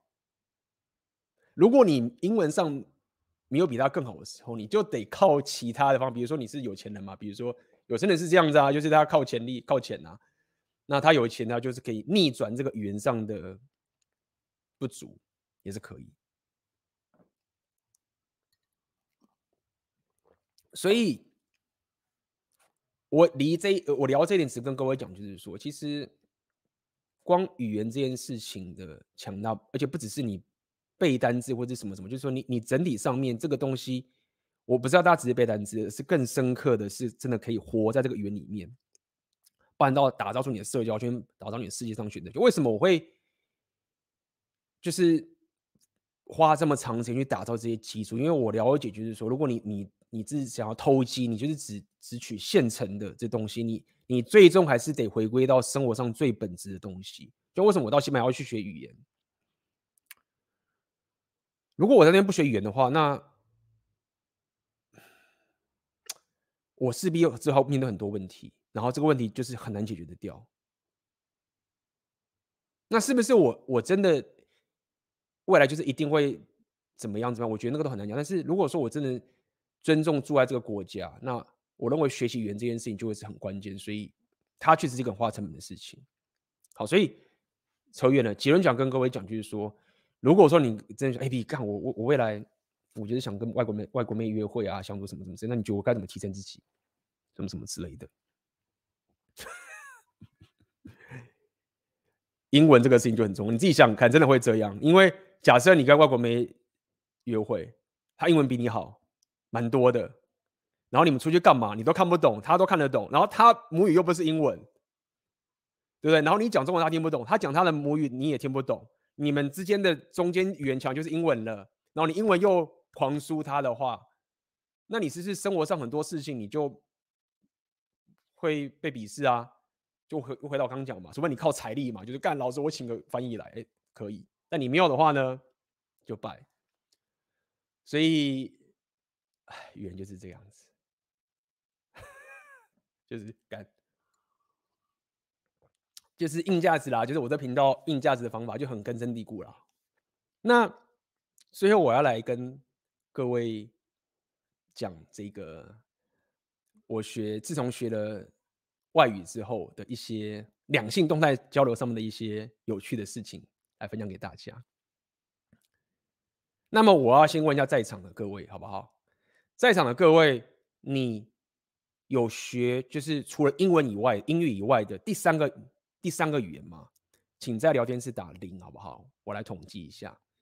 你英文不算，英文大家都义务教有学。你有学，比如说什么法语啊、西班牙文啊，或者是什么意大利啊，其他非英文的。如果你有学过，请在聊天室帮我打零，我来看看大家到底懂这个外语懂到什么程度。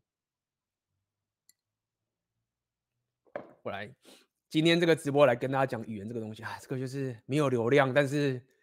就是最硬、最重要、最 A B 的异想世界里面的最硬价值的东西，这种好好东西大家都懒得听啦。那你在场听到的人，你就是知道秘密了，好不好？知道他妈的 A B 的背后他妈干一些什么阴险的事情，就是这些东西，大家自己理解。你就看我，你就看我人生把钱投在什么地方，你就知道我在干嘛了嘛，对不对？有没有学过日文？哦，有人学日文。哎，打打的附上你你是学什么语言好不好？我来看看大家。有人写日文，那个啊什么 Q Q 加 Vitos 啊，补上你是学哪一个哪一国的语言？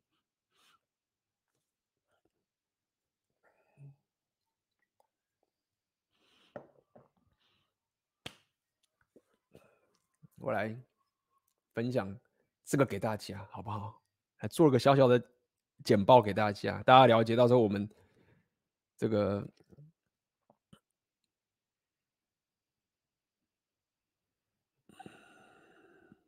来来来看一下，有人讲说法文哦，那学过法文的人可能会比较理解我在说什么。日文，日文我就不熟了。越南文、印尼文，哇，这个也很屌。来。来，来给大家看一下一个我觉得蛮有趣的事情，好不好？我来 present 一下这个简报给大家。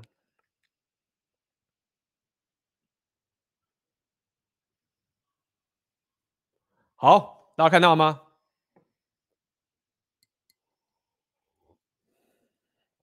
来，我们今天来跟大家讲一下，学习外语对于你跟人家沟通的隐一些很隐性的，甚至跟两性都有相关的，嗯，大家听完可能会觉得阿干、啊、其实没怎么差，但是我觉得很有趣，就这样跟各位讲，我觉得这很有趣。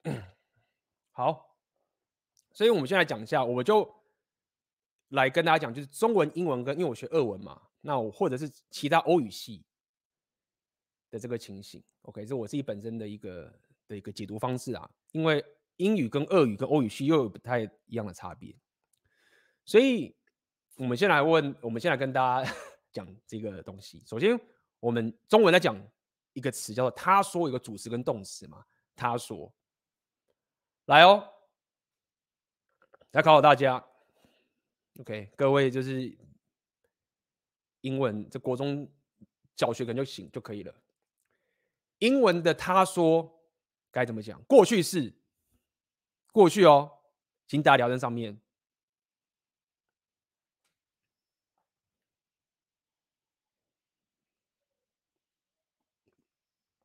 英文的他说该怎么写？哦，有人写了，He said。有没有拼错字的？OK，呃，拼对，He said。好，好。He said，这样子，来，那我们就来公布答案。大家都讲对了，但是我会再补一个，还有我叫做 She said。我相信大家都知道这个东西，大家还比我们都知道啊，把广东选区，因为广东学过了。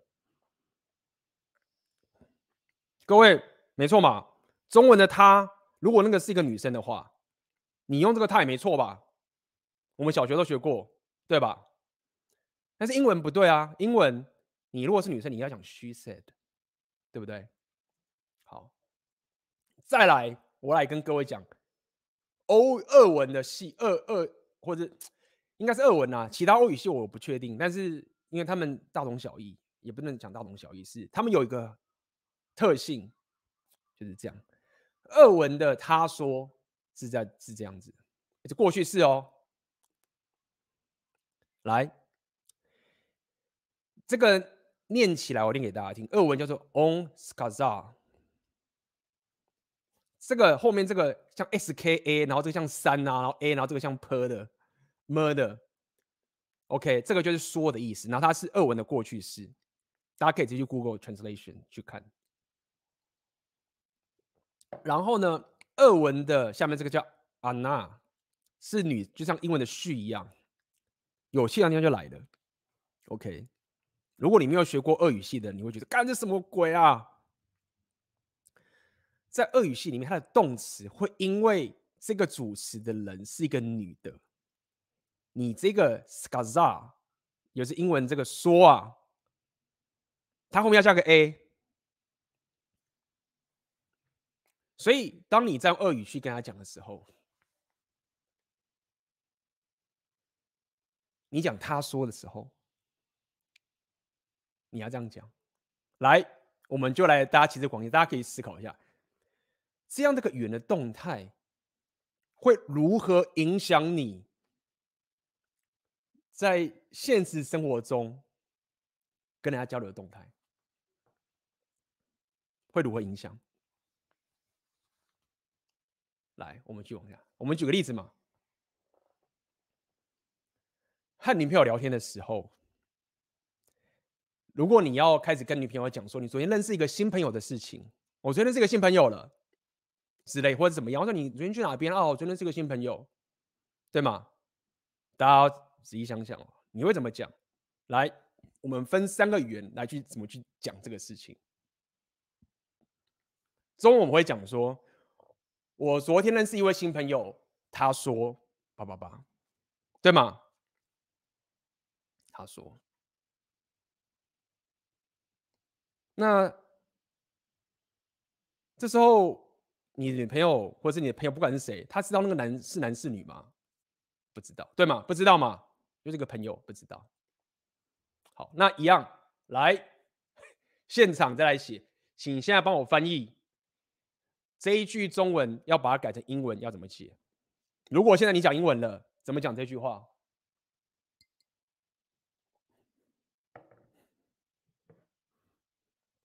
请打在聊天上面。今天来考大家英文。过去式哦。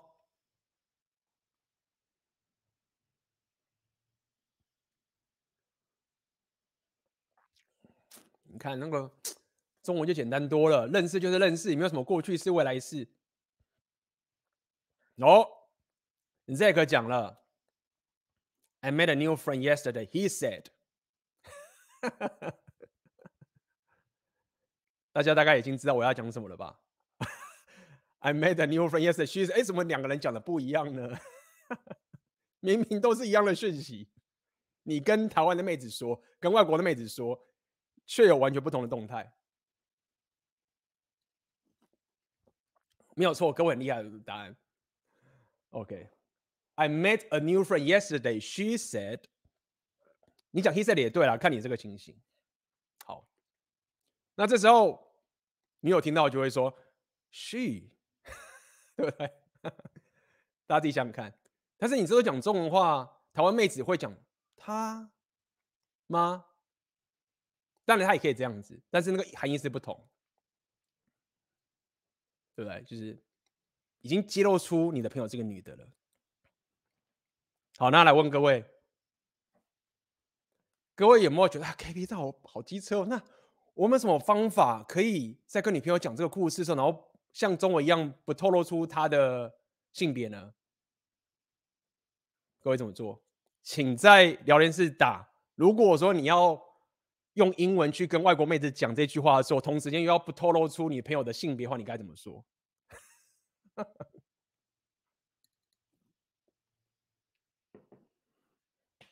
哎，动脑啦！各位想用语言来杠杆你的硬角六大属性，虽然说这个应该没有什么好杠杆，但我觉得这个蛮有趣的。请打英文在上面。假设你要去传达一样的意思。你要讲说，那你有什么方法可以再隐藏那个朋友的性别，去跟你朋友或者女朋友讲这件事情呢？Tommy 这边有个 lazy，那不行啊！如果你就是一直遇到一个人呢，当然你这个也是可以，你人多的时候就没事，混在一起。但是你就哎、可是只有一个不是吗？怎么说多个说谎？说干不算我妈，我 rap 我不怕，说谎就说谎，怎么样？哦，有人讲了，看有没有？哦，这边有人讲，I made a friend who said，这边有人讲，I made a friend yesterday. My friends said，哦，这边又就变那个，赶快变成那个，你知道？开始，马上变成 my friend，变成变成复数了，你知道吗？用复数来逃避性别，知道吗？所以国外的很好笑，就是为什么国外的人跟朋友聚会的时候都会说啊，我跟一群朋友就是马上隐藏性别，中国人就不用，台湾人就不用，就算一个人我们都可以隐藏性别。My friend said，对不对？就这样讲。好，不错不错，各位英文能力都不错。My friend，my friend，好，来，所以来，没错，所以各位可以用这一招，但是你知道有个问题了。你只会讲一句吗？如果说你接下来跟他讲哦，我的我那个朋友他做了什么什么的，哦，and my friend did，the friend said，the friend went，the friend whatever，the friend fuck，the friend 什么？你之后为了要隐藏性别，一律就是 the friend，the friend，my friend，什么 friend，this new friend，什么什么 friend。那。这个时候，聪明的女友就会觉得说：“看，你有不懂英文吗？你们男生讲我，你有不知道吗？你是在隐瞒什么？你为什么不讲？我会过去。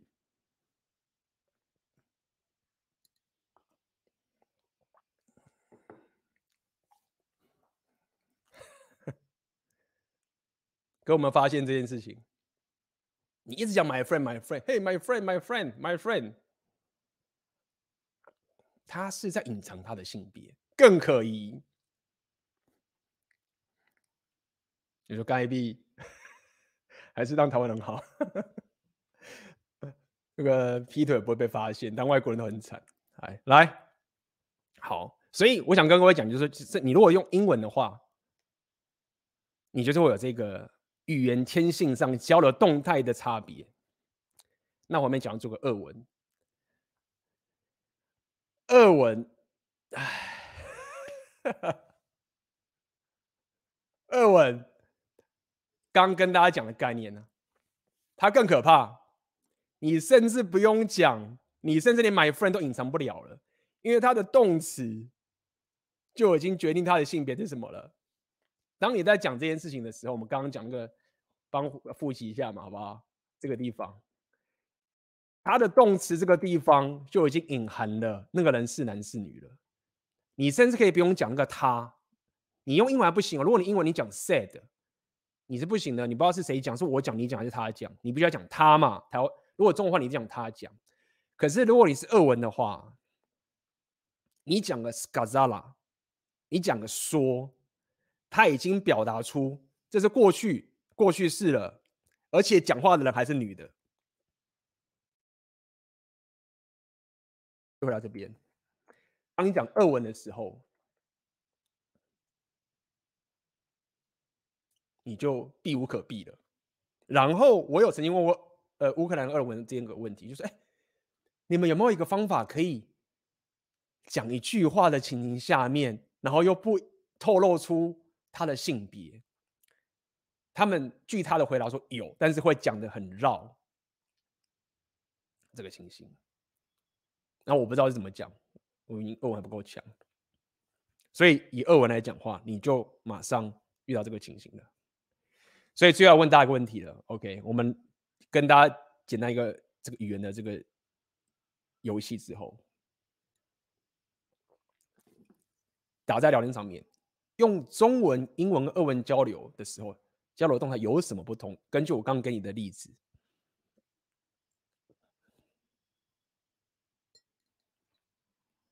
会有什么不同？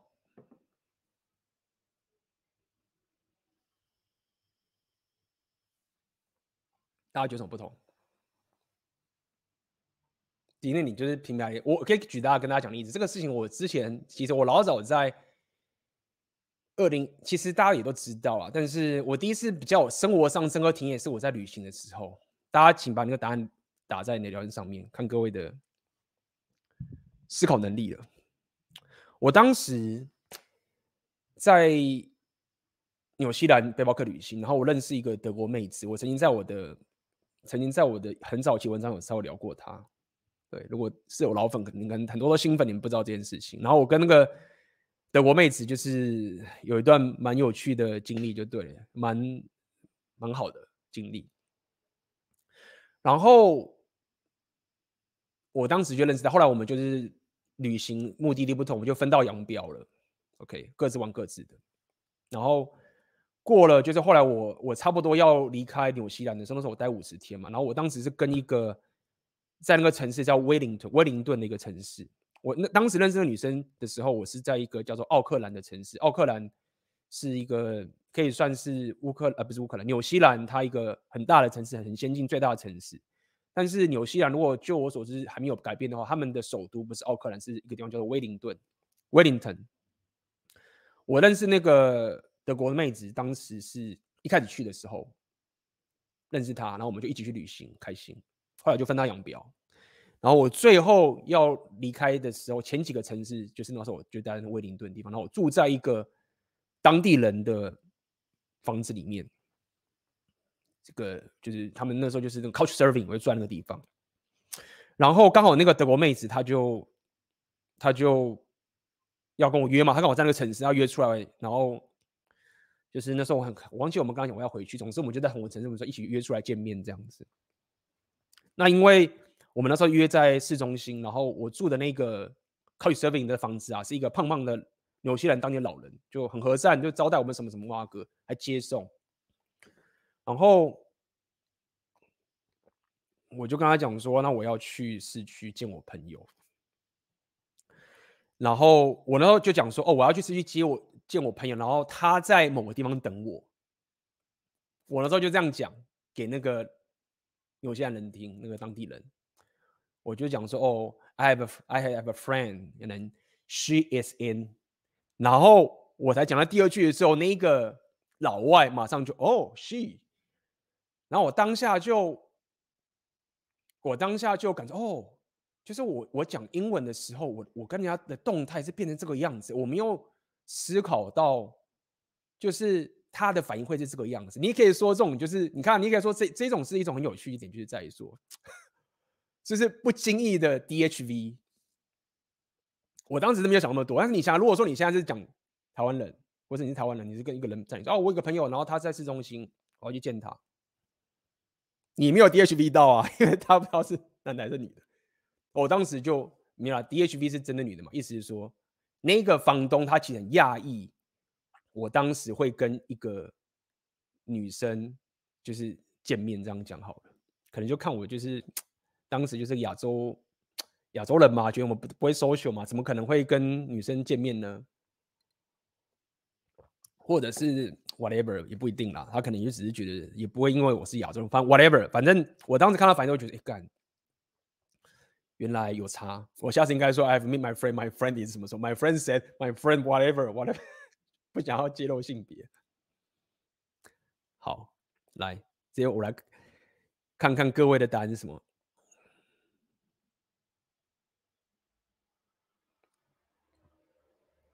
好，所以这边好来，中文交流比较容易转盘子。好，其实结论我相信大家也理解了。那么我就来跟大家讲，就是我的推论其实就是这样，就是说，如果依照刚刚的例子啊，你会发现说，如果你你是用外语聊天的人。你很容易以两性都来讲话，听起来不像是你你你很容易 这样讲是有点武断呐、但是是这样去解的嘛，就是你你劈腿或者转盘子容易被抓包，对吗？因为你随随一讲话之后，你就会揭露出你的朋友的性别是什么了，对吗？这个永续动态是这个样子，动态是在于说。如果你是讲外语的，你相较于台湾人，你就必须要刻意的去用特别的文法去隐藏你朋友的性别，所以这个动态就变成是，其实女生是一的知道她的性别是什么，或者觉得说你怎么这样讲话很奇怪，还是会怀疑你，所以你会 因为你的外语是二文就干嘛的，我讲二文的。我跟朋友出去，我要么就是说谎，要么就是 被抓包。但你讲中文的时候会变怎么样？就是你可以很正常的讲话，但是你还是不会透露出你另外一个性别的情形。然后有趣一点就来了，有趣一点是在于说，如果你的女朋友。或者你的那个伴侣什么都好，他如果想要知道你那个朋友的性别的话，他是不是得主动问，对吗？所以你就会发现，说我观察出来动态就变成是，你这个方法去解读了，就是说，你讲中文的时候，其实比较容易产生出来的动态，是女生要主动去问你朋友的性别。也就是说，女生比较容易表达出她的那个说吃醋或者嫉妒。但你是讲外语的时候，那个女生她就不用去揭露出自己想要知道你朋友的性别是什么了，因为他就是被动的，就是会知道。你不讲的话，是你想隐瞒；但是你如果想要隐瞒的话，我就觉得你在隐瞒。但是如果说你是讲台湾，你是讲中文的话，妹子必须要先秀出想要知道你朋友是什么性别的意图，所以是女另外一半去揭露出他想知道，懂我的意思吗？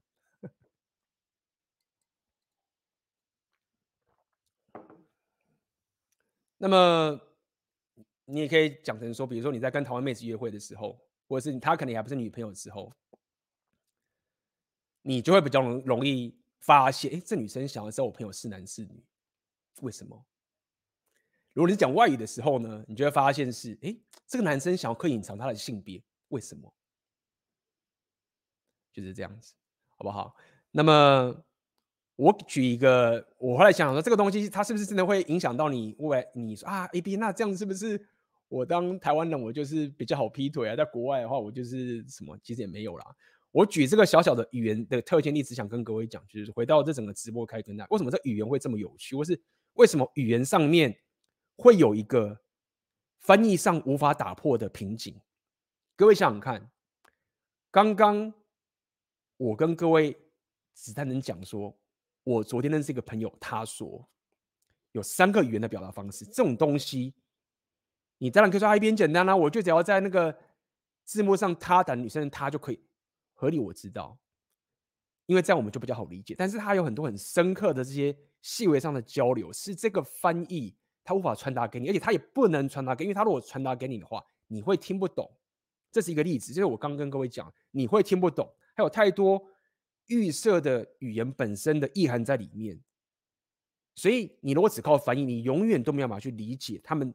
当一个人或这个作者他讲出这一句话的时候，他所隐形的动态是什么？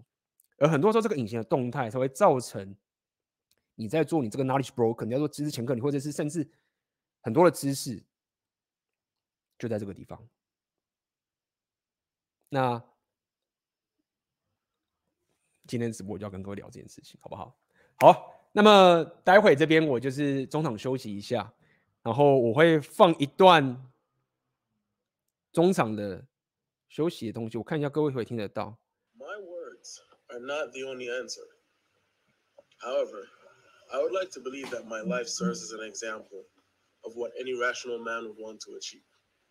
Now, like Jordan Peterson said, a man is never truly happy until he has the career that he wants and the family that he has built of his own accord. And those two things, I can assure you, I've done. So, with that being said, I would like to invite you to join AB and myself as we discuss critical, what I believe, foundation building blocks in a man's journey to being his optimal self. So please, take us up on this offer. This is the first time in 15 years that I've been asked to make myself available at this price. And so I'm doing it because I see the world the way it is. I've lived the truth of the world. And I understand that everyone needs, you know, that brotherhood. Everyone needs that accountability partner. Everyone needs that system that's going to help them to break free of the confines of what the modern world now is so that they can achieve beyond their wildest dreams.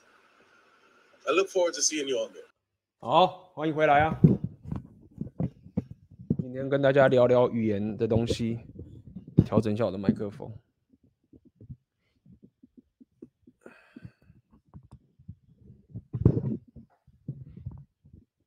放给大家。如果大家还是看不太清楚，我有把那个巨额的影片，我其实是有放在 Instagram 啊，大家可以去看。OK，好，来哦。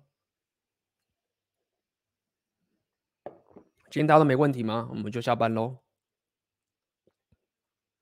看看各位留了什么言呐、啊？我刚刚好像有人问学语言的问题，对不对？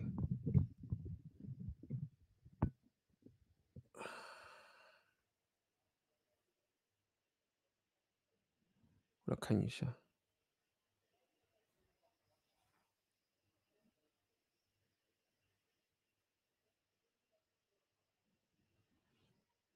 嗯，有点用 Cambly。对，Cambly，我之前有推荐。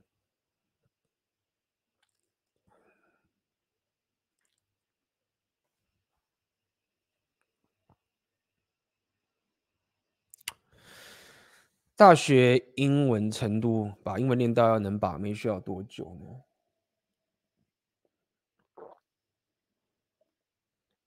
哎，这个有很多变音啦。如果你的问题是说大学英文能力，能不能把妹呢？答案是可以的。大学英文的程度就是可以把妹的程度了。嗯，但是你遇到的困境其实蛮多的啦，就是其实啊外国妹子确实门槛是高的，这个我相信也不用我跟各位讲，大家应该也知道，这个肯定的啦。所以，那么当然，我之前过去有讲过说，如果你是觉得说啊，我在台湾交不到女朋友，我在台湾就是个卤蛇，那我是去国外会比较好。那我相信各位也知道，就是没有，你也比较好。其实我觉得把外国妹子，当然有很多很多原因你需要注意，但是我认为最基本的、最基础的，其实说到底就是一种，就是一种到底谁。你们之间文化之间的融合，到底是谁比较强势？说到底就是这个样子。你如果想要最大化，你可以把外国妹的能力，你就是要可以比外国妹子还要。我们先不要管那什么钱啊、地位这种东西，在良性动态部分，就是你如果越可以懂国外的文化，你可以越活在国外的文化，那么你在把外国妹会有很大的优势，真的是这样。因为我之前在。我之前短期在台湾的时候，有一次好像有跟外国妹子，一个是法国的女生约会，分享一个小故事给大家，就是让人属性的加成，当然会帮助你把外国妹子会很大的优势。印象中那个时候我在跟外国妹子约会聊天的时候啊，你知道吗？你跟外国的妹子聊天，那些外国妹子他们在台湾太久，所以他们已经遇到太多人了，我就。一般的你们都会问说什么？哦，你为什么来台湾呢、啊？就是台湾哪里好啊？就是你什么时候学英文啊？你中好厉害啊？什么什么之类的，一定都是这样子。各位自己都这样讲，来统计一下，是不是你他妈的跟国外妹子聊天的时候，你有问的哦？妈不要胡乱哦！有问说，哎，你为什么想来台湾？打一，你为什么想来台湾呢？有了清大一，我没有说你不要这样问，只是其实很多人这样问。包括我在国外也是一样，人家问我说：“你怎么会来我们国家？”那我为什么要讲这个点？在于说，刚才跟那妹子约会的时候，然后我就知道说，我脑袋就已经跑，我就知道说啊，他已经遇过太多男生，就问他这些问题了。因为我自己在国外时候也被问这个问题。所以我的时候很很好很很印象深刻，他也是那个一开始就是大家在那边会就是会点矜持嘛，什么什么之类的。我就跟他讲说，你知道吗？我已经知道说你已经问被问到太多问题了。就我们现在聊天呢、我知道你就是你会你已经会期待我会问你说啊，你为什么来台湾啊？台湾哪里好啊？什么什么啊哥什么什么之类的。然后他就笑出来，看真的是，只要说太多人问我这个问题，我都不想回答了。我就说了解。那在那一刻，其实那个时候还因为你 A B 你你懂啊，或者什么之类，你担心，对。但是，那我就是想要反推说，为什么我知道这件事情？因为我有浪人属性，我懂他们的文化，我懂，我懂我的文化，我也懂他的文化，我也懂他在遇到一般台湾人的时候遇到什么样的情境。那当我有这一层觉知，我这个经验的时候，那个。那个约会整个他笑出来，或他整个东西动态就变好了，然后后来就那个约会其实就蛮顺利的啦，然后就是后面就不讲了。那么当然中间也不只是我比较懂这件事情，还有一些你 game 的一些想法，你怎么怎么转场，你那个 PUA 东西我就不说了。那么只是我想跟你讲是，如果针对国外的女生的话，确实你有一些你你让人属性比她强。但你不用讲给她听，但是你的觉知、你的经验那些东西比她够，你就可以，你就可以 impress 他。你可以这样讲好了啦，对吧？虽然说 A B 我们红药丸不 impress 女生，算了，不要再红药丸中毒了，对吗？那么我只能说，你有这一个优势的话，你在跟外国妹子相处，你的选择权就会比较高。那么。妹子也可以感受到你的选择权是比较高的，然后就说干这个男的就是 到处旅行去世界玩，什么之类的，呃，所以，那么如果说你没有这一层经验该怎么办？那就把刚刚的直播再重新听一下，就是有很多生活上的交流啊，你可以透过肢体语言，你可以透过我刚刚讲你在你跟别的台南的差别，就是你知道说，OK，我听过 AB，我我我懂 AB 讲的，我知道我现在英文单就是这么少，那我也知道真的就是不行。我理解，我没有我我刚刚就刚刚跟大家讲说，不要用 inner game 那个洗脑方式，因为我理解我现在学西班牙文，我自己也可以深刻理解到我西班牙文就不行的时候，我就是有些动态，我就是没办法用英文的方法表达出来，就真的是这样。OK，我也不会在那边很洗脑跟大家讲说英语言能力没差，但是我至少可以做的比跟我同等级语言能力的人好很多。为什么？因为我知道说好，那 我现在有这些工具，我有我有音乐的能力，我有这个交流，我有这些优势，然后我有这些动态，我可以套用这些东西去补强，组合出一种交流方式，跟妹子之间交流的动态。而且跟外国妹子交流有个好处是，你很容易分享一些。就是因为文化差异太大，所以总是会有新的故事产生。这个你可能跟台湾妹子交流就没有这个优势嘛？他可能就大家都台湾人，所以你说我们去龙山寺啊，去什么日月潭，大家都去过。但是你跟外国妹子聊天的时候，你 default 就是本身有文化差异，所以这个所谓的人家认为是劣势的部分，你可以变成是一种优势，对吗？那你懂去抓到这一点的话，我认为你就是可以补强你。英英语能力的不足，但长期上来说，你的语言能力就是要够强，除非你一样啊，除非你透过其他硬价值也是可以，就是这样，就是这个我们就不提了。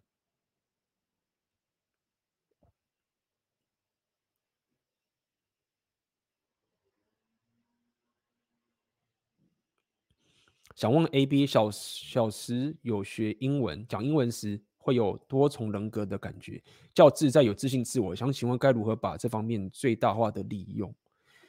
这个问题其实很不错。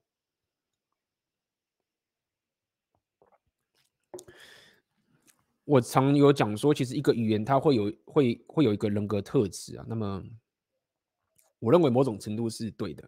包含你看，我刚刚跟各位讲了，就是一个语言，它们微小的一些细节跟微小的动态。就是你如果各位去想一下，就是说不同的语言真的不是只是像 Google 翻译一样翻过来这个概念。不同的语言，他们有一个很 default 的交流方式，有很 default 的根深蒂固的文化思维。当你学个语言的时候，你某种程度已经被设定成一个 一种人格的初始状态。你可以这样去思考好了。那么如果说你可以从学讲英文这边感觉比较自在、比较自信的这个情形，你就。可以从这个地方来去得到更多的你的怎么讲认可跟成功。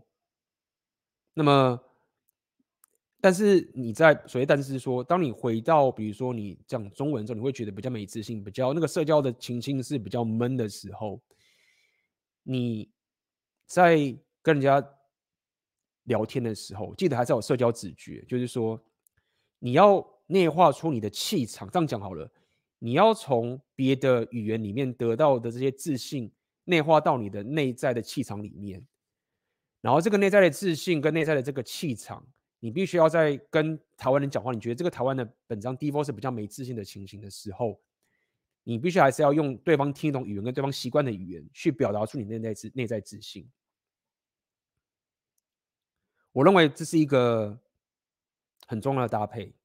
就是你某种这个其实不只是语言了，各种情绪都是一样。就是你会在某一个你擅长的领域得到一些自信啊，你把它内化进来，你会知道你的价值，你知道你的选择权，你知道你你的价值在哪里。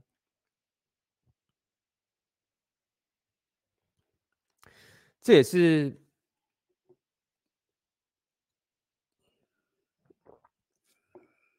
我现在在跟，像我最近在。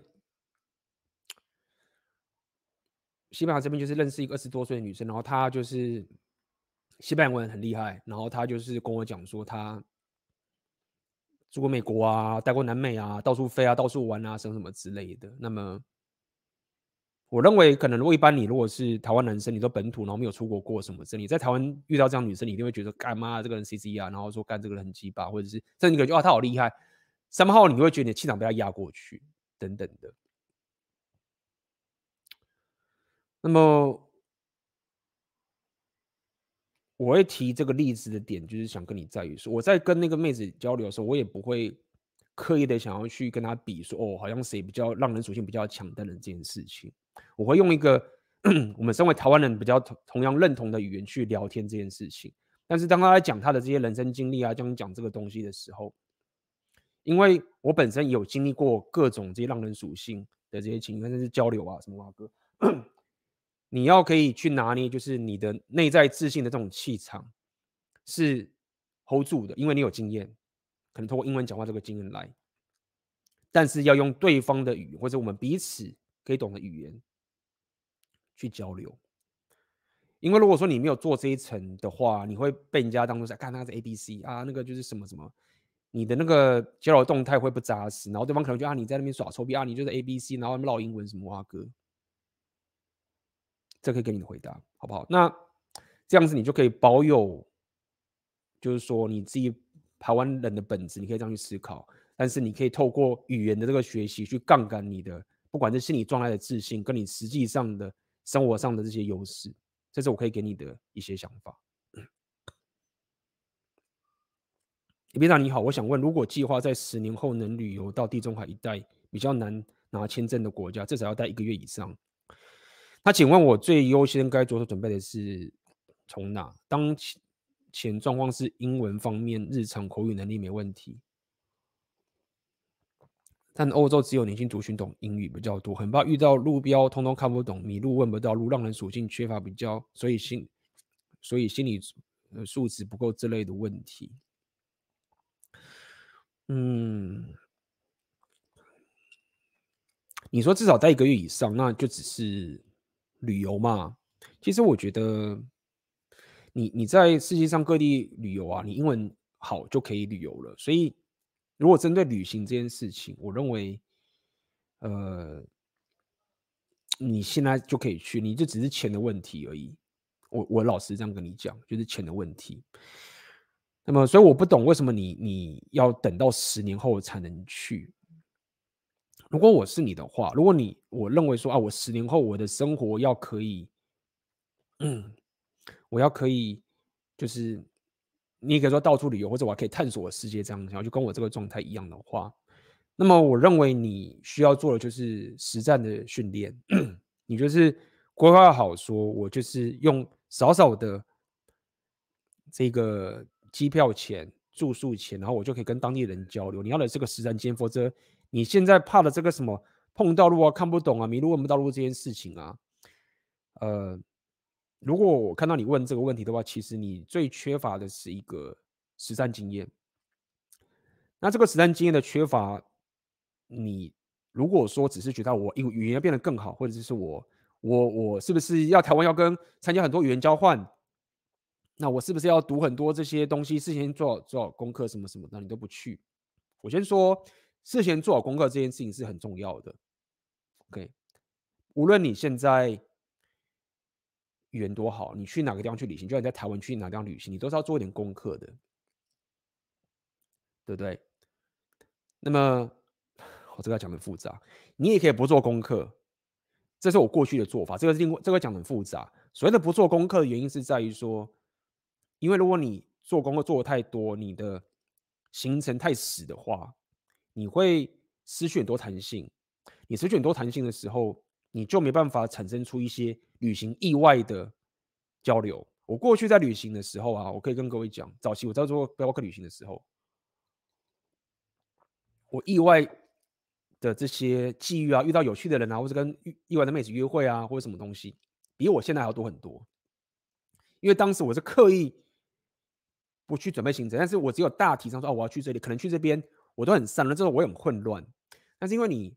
刻意的保有自己旅行的弹性的时候，你就可以很及时的在当下，比如说你过去之后才问到说哦，我该怎么去，你就很大的弹性，你就可以认识更多不同的人。这样讲白点哈，可能会有些怪咖都有可能，但这些混乱呢、会造就你的经验，会造就你的心理的强壮，会造就你会发现说，哎，我不是很怕这件事情，就是。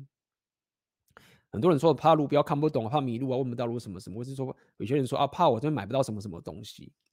当你第一次出国，你下机场的时候，你知道吗？各位自己想想看，那我怕在国外是买不到什么什么东西，为什么什么之类，国外是什么什么都没有。各位想想看，如果你去一个国家，你飞过去，你就上飞机，台湾机场上飞机，好，你转机好，不管怎么样转机，你就在飞机里面，然后你就机场又在飞机里面，你其实没有感受到你真的在路上面飞，你就是在飞机里面又在机场，然后你一下飞机都没有错，你看到人可能变白变黑变什么蛙哥，然后你就看那个 Seven Eleven 在机场里面，你有什么感觉？感觉就靠腰嘞，这边有 Seven。然后他们什么都有，当然你不要去那些很奇怪，不是很奇怪，就那种很贫穷的国家。我要讲的点的意思是说啊，你现在这些忧虑啊，我可以理解。但是当你真的背包客旅行过那一次的时候，你就会发现说，如果这件事情有这么困难或者这么的可怕的话，报纸啊、网络上早就有人讲说啊，我飞到一个国家，我迷路，然后我死在路上，或者是什么什么，没有。大部分我不要讲全部，大部分其实你怕的这些问题啊，它都只是一个麻不麻烦的问题。说到底，你在做的事情就是这件事情，就是像为什么我现在不会再像过去那样做，原因是在于说，我知道我做那件事情我要付出什么成本，就是麻烦，就是我就是把这件时间去拉这些东西，然后。找交通，或者我甚至走路，你就是麻烦。但是如果你有时间，像我当时就是这样。为什么很多人说离职之后去旅行？比如说这些你担心的什么迷路、路标看不懂这些什么什么蛙哥啊，或者是什么啊，我被公车司机弄在路上什么蛙哥，其实那些东西都没有那么可怕，它反而都是一个很有趣的体验。你真的可以问路人什么都好，你不会死掉的。你就是麻烦，你就是整天就耗在这边就没了，或者是怎么样。但是那个其实都是很有趣的一个过程。那你经历过这种背包客这种很麻烦的事情，就是干我要去个地方，我可能啊不知道看不懂，问了也不懂啊，反正最后我就是跟人家上去，哎，Google Map，然后辅助，然后问，然后什么，有人会讲英文，哎，有人甚至会讲中文，哎，Seven，哎，有吃食物，弄弄弄。你当你体验过这一种生活上的不方便，这样讲好了，你你就会得到一种自信，就觉得说就会有差别的。我因为我已经太习惯这件事情，然后我有忘记说，其实很多人怕这件事情，真的很多人就是去没出过没出国过的，去机场会怕。哎，看我机场怎么办？我第一次去也是很害怕啊。我记得我第一次 出国的时候，自己弄的时候，我在线上订机票，说干，我怎么能知道我在这网站上？你知道我当时宅到什么地步？我怎么知道我在网上订这个机票？然后我到时候去机场，他就让我上飞机。我怎么能确认这件事情？就我可以随便搜个网站，然后说我卖你机票啊，然后我就收了钱啊。你知道吗？我当时也是这个状况，就是我会觉得真的是这样吗？我在网上订个机票，然后刷一封信，或者是我那时候还没买嘛？哎，我想买下去，然后呢？然后我当时就去机场，他就知道，他就让我上上飞机。为什么？他怎么让我上？你会有很多这种未知的一些想法。当然啦、你可能会被骗钱，什么什么哇哥，所以回到你的问题，你要先想清楚你的目标是。如果说你的目标只是去旅行，你本质上还是要住在台湾的话，其实你要做的其实就是做一点功课，然后算好你的成本，然后就去了，去体验这种东西。不要觉得这很浪费。我觉得很多人对于旅行这种事会觉得浪费，觉得说啊好浪费哦。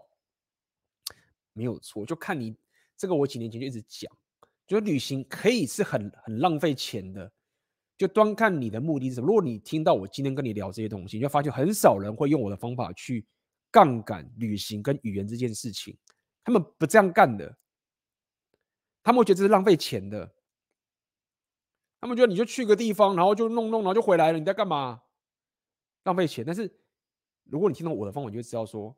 我过去真的做了很多一般人会认为是浪费钱的事情，就是你就只是去那个地方，然后走一走路，过了穷人的生活，然后跟人家聊聊天，然后你你你也没有跟人家结婚，你什么都没有，然后你就回来了。你看，你不知道回来台湾浪费人生，没有错。你用这种角度去看这件事情，如果你的目的是这样的话，你就会觉得说，哎，这个人就是旅行浪费钱，或者是，或者他们觉得说，啊，你旅行不是要去享受的吗？等等。但是如果说你换个角度，是一种生活上的提升，是一种你未来想要打开到世界的选择权的提升，包含就是你看我跟 Gio 这合体直播这个概念，你就会知道说，你就像各位想说，干你怎么可以跟巨欧认识合体什么之类，这不是很奇怪吗？都是一样，你你你总是得面对这个混乱，过去，然后就是一堆拉事，一堆很烦事，然后啊，今天本来要想跟大家讲这个事情，就是我应该直播一开头跟大家讲吧，就是我不想要给大家有一个旅行的浪漫的幻想。而且我甚至要不断的去打击各位，如果未来要走我这条路的人，我要刻意的去打击你的幻想，就是不管是旅居或是旅行啊，这是一件很吃力不讨好的事情。就是你一定要有一个非常重要的理由，你才能去做这件事情。这样巧，那如果你没有的话，你也可以尝试，但是你不要有错误的期待，你就会到时候出国之后，然后遇到一些困境的时候啊，你就要记得 A B 曾经讲过说，哎，A B 没有没有。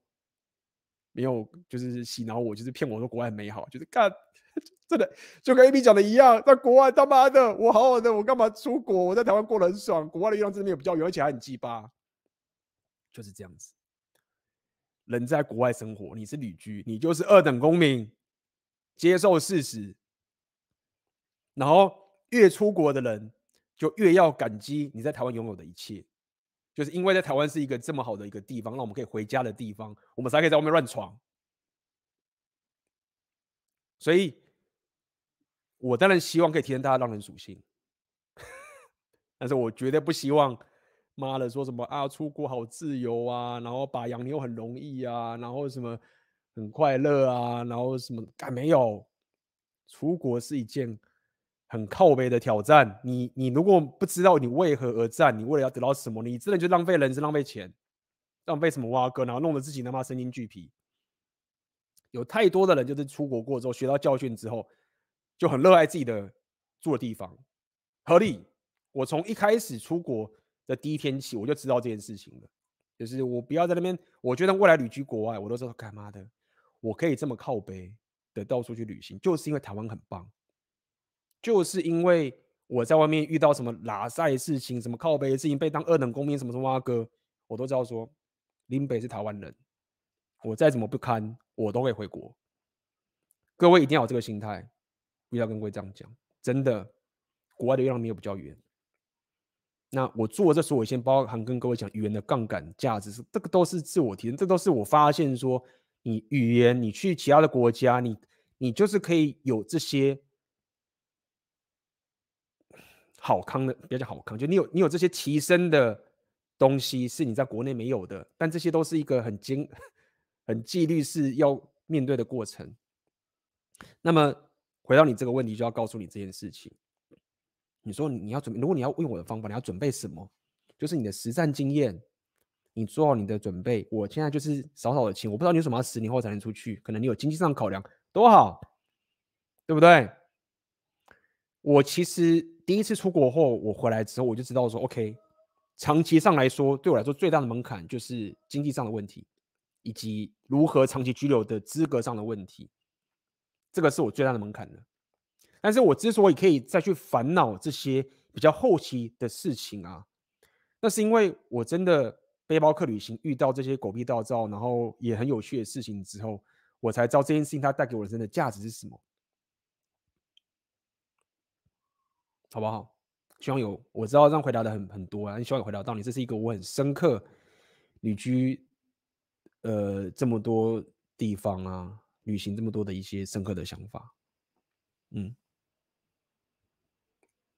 不要不要在我的频道看到有人在那边说出国好棒哦，那个 shopping 好开心哦，然后喝了什么玛格丽特，出国大家都出国吧，外国妹子好简单哦，干。只要在我频道看到人讲这个嘛，被我坐在电干，很艰辛的。尤其你是台湾男生，你是亚洲人，你不要讲说那种这真有差，很累的。你就是你就是在那边说到底出国训练，对我来说就好像是你你在上着脚考慢跑一样，在 训练你的强度的，很靠背的。真的是上了脚考啊！你自己想想看，你生活什么东西都很，不要讲不方便，那个不方便就算了。你在台湾有时候。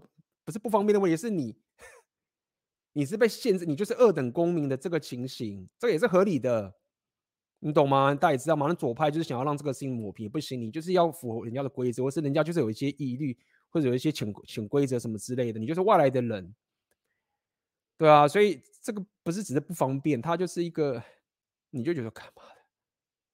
只有太多的人呐、啊，出国之后回台湾都是爱死台湾的，就是觉得干嘛抱着台湾痛哭，妈的，我再也不要出国了，爸妈，我错了。我不应该听 AB 的那个，大家那个以为在国外很开心，他妈的跟唬烂，在国外跟我们当奴隶一样，妈的搞得妈的还以为说国外很爽，这是一个必须要不断的去打大巴掌的过程啊。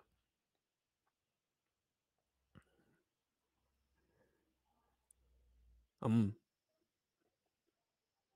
哦，你这个购买的问题，如果刷卡什么东西，你就寄信给我，留言给我可以，好不好？那个你这技术上问题付款的，我都可以手动帮你处理，好不好？哎呦，再一个小时就那个特价就没了。现在台湾时间应该十一点嘛，对不对？十一点，对。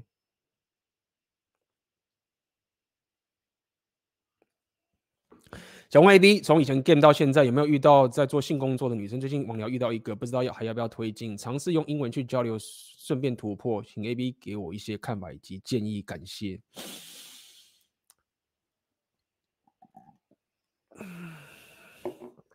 唉，这是一个有点难回答的问题。嗯。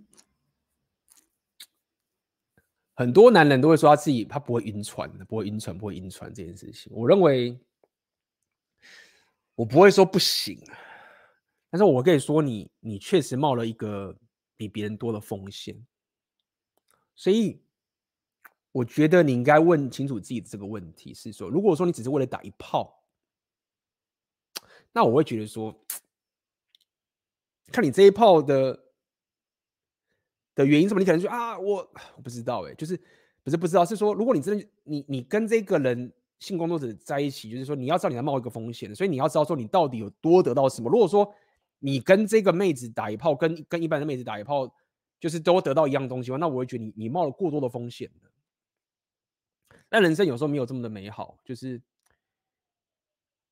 它带给你的其他的有可能对你来说的人生价，比如说你说英文或什么，在这个也许是。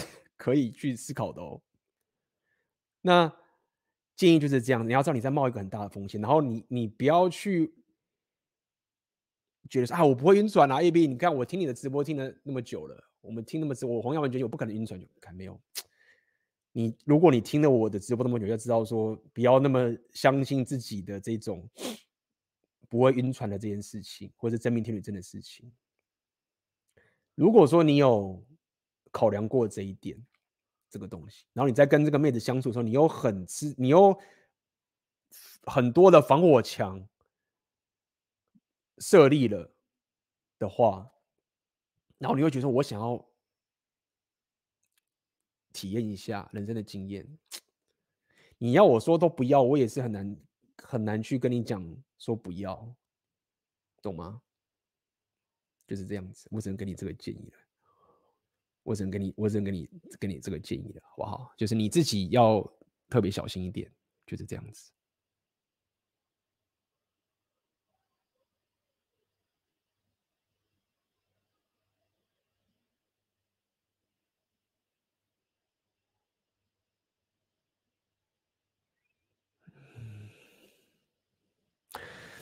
请问搭讪在上班的女生好吗？总感觉打扰上班不好。呃，这就很重要喽。我觉得你不要把 PUA game 的那一种训练啊，那种 bootcamp 的东西拿去在你的社交圈使用。我跟你讲，就是说，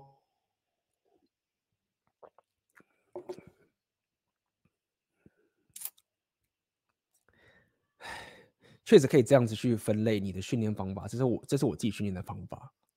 这我之前跟大家讲过，就是你要自己知道，说你在做某些训练的时候。它是跟你的社交圈是有几层防火墙的限制的。为什么我那么喜欢出国？我之前有跟大家讲过了。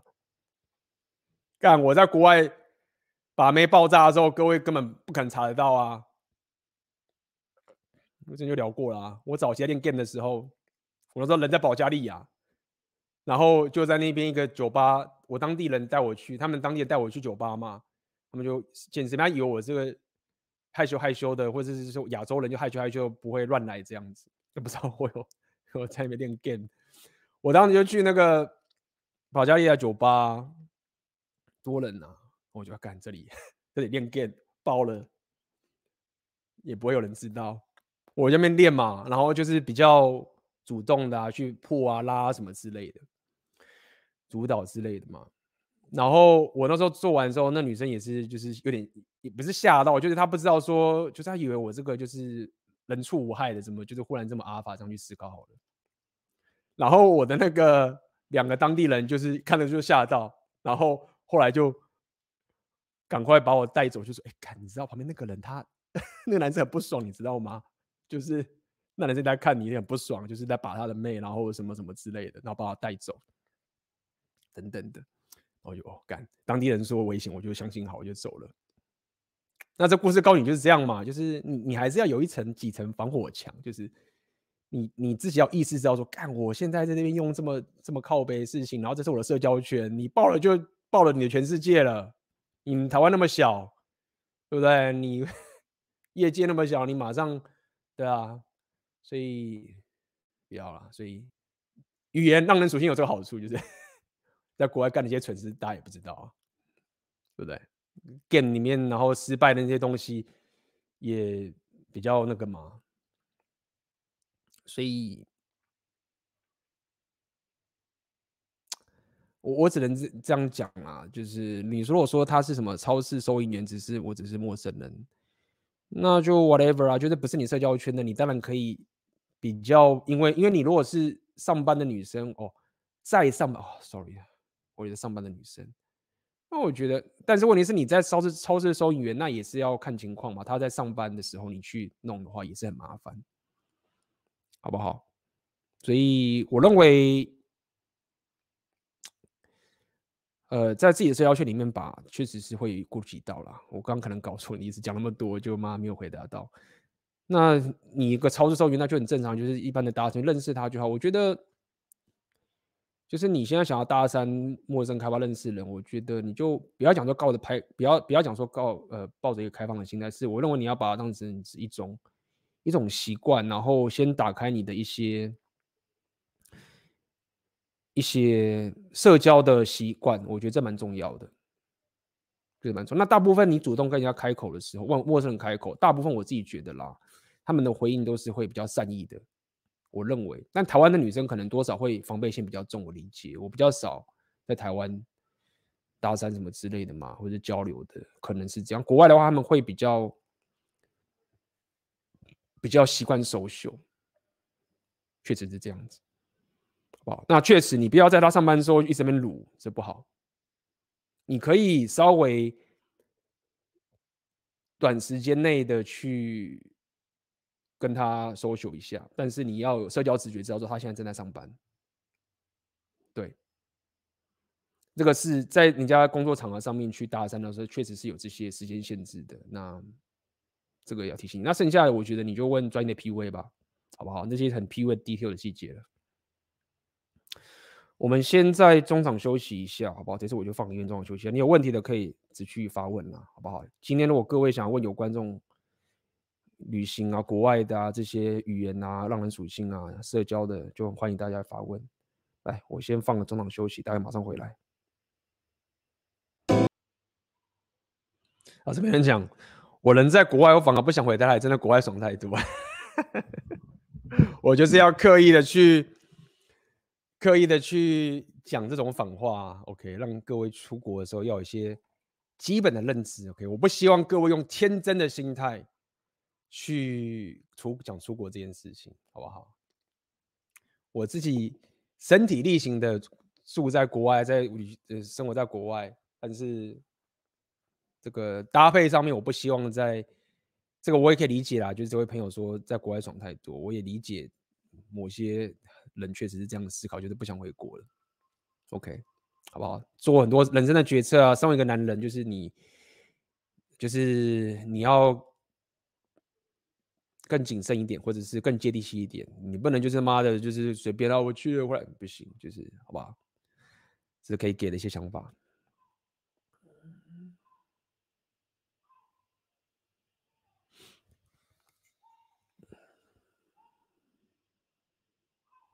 有。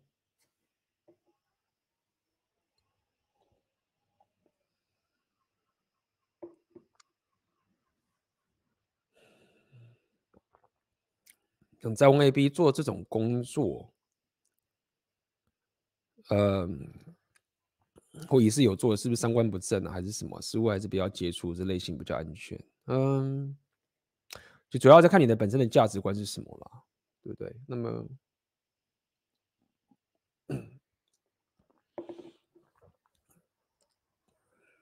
我认为保持一点距离是比较好的。就是这样子。那很多人会讲说什么我家境不好啊，什么什么啊哥。那我基本上认为，在台湾这种环境，就是没有道理说你会被像以前说什么强迫卖仓啊什么。我觉得我们现在台湾已经不可能有这种这种事情发生了啦，好不好？就是这样子，没有必要尽量少碰，就是这样。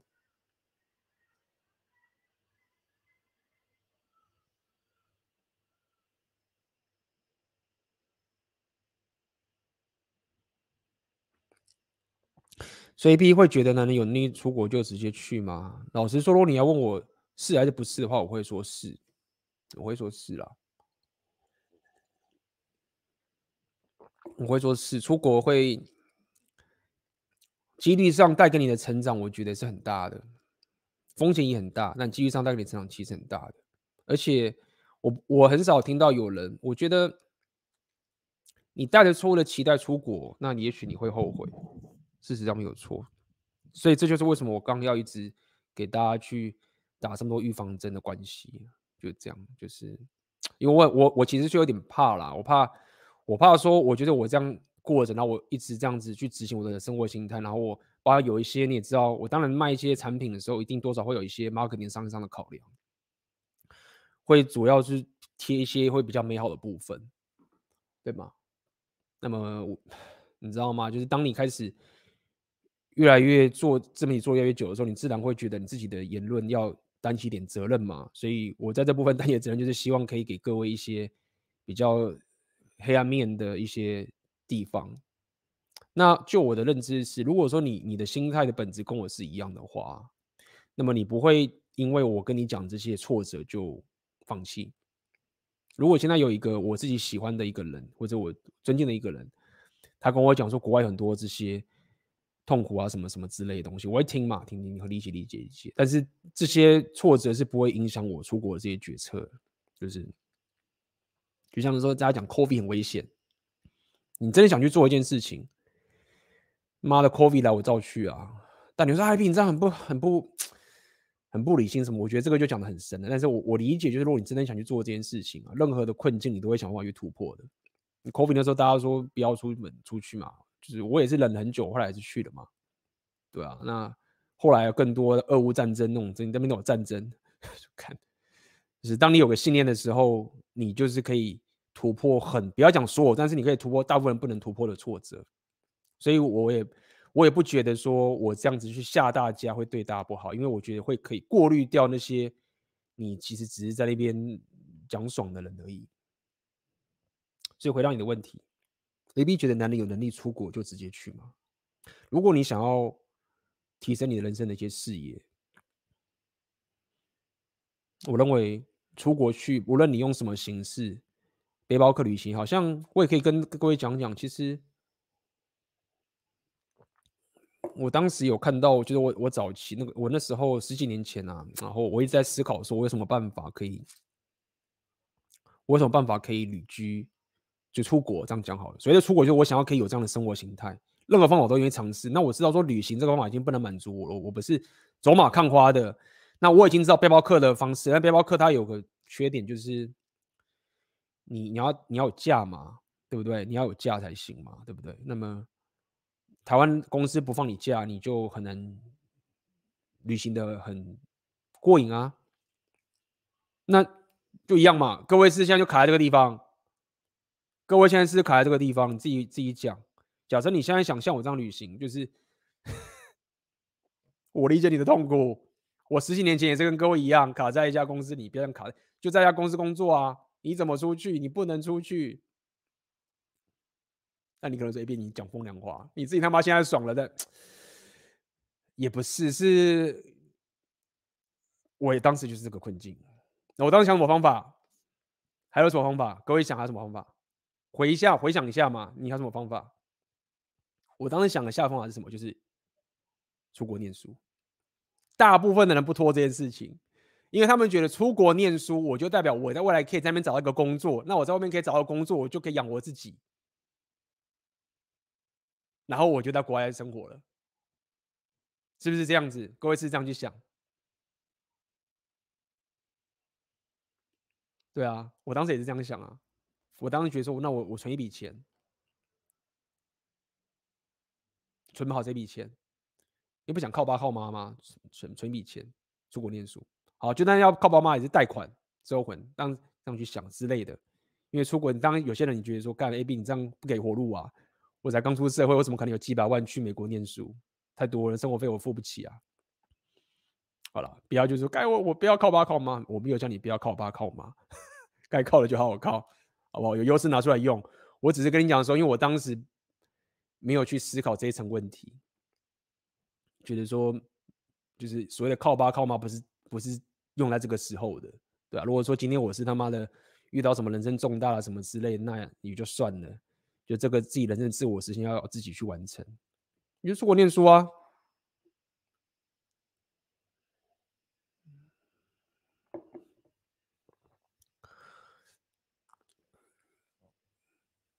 那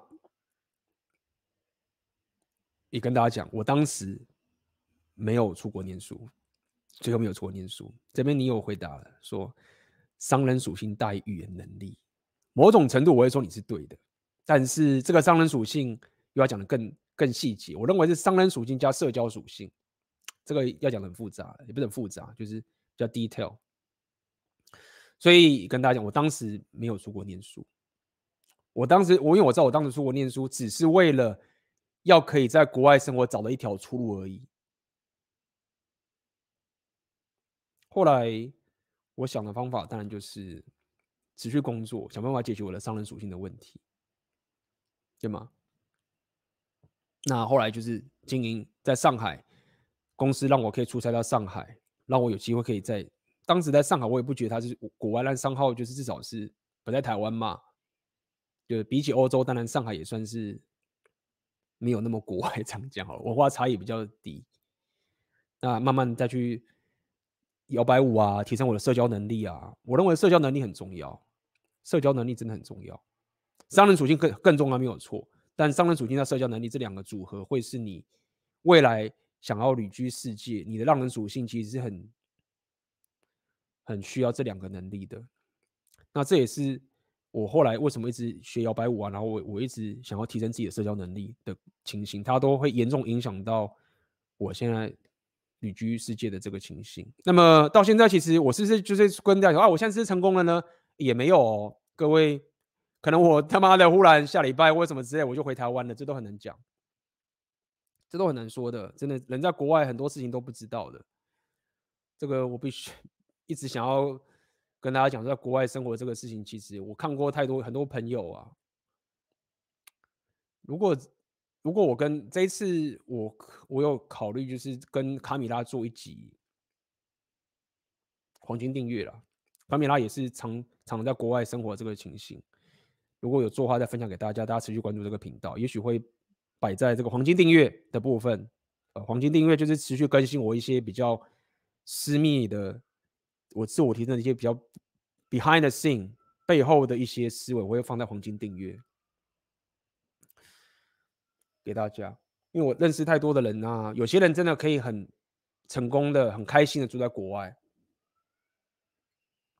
一直住在国外的。那有些人。就是发觉，其实国外没有比较好，还是待在自己国家是比较好的。各种人都有，嗯，哦，就是这样子。所以刚刚讲到这点，就是所以我可以说我自己的旅居的生活很不一样。我也不是在国外念书，然后我也不是为国外的公司工作。你也可以说我整个选择你的现实的课程，包含，这就是为什么我要我要下这一次的私密讲座要分享给大家内容，就是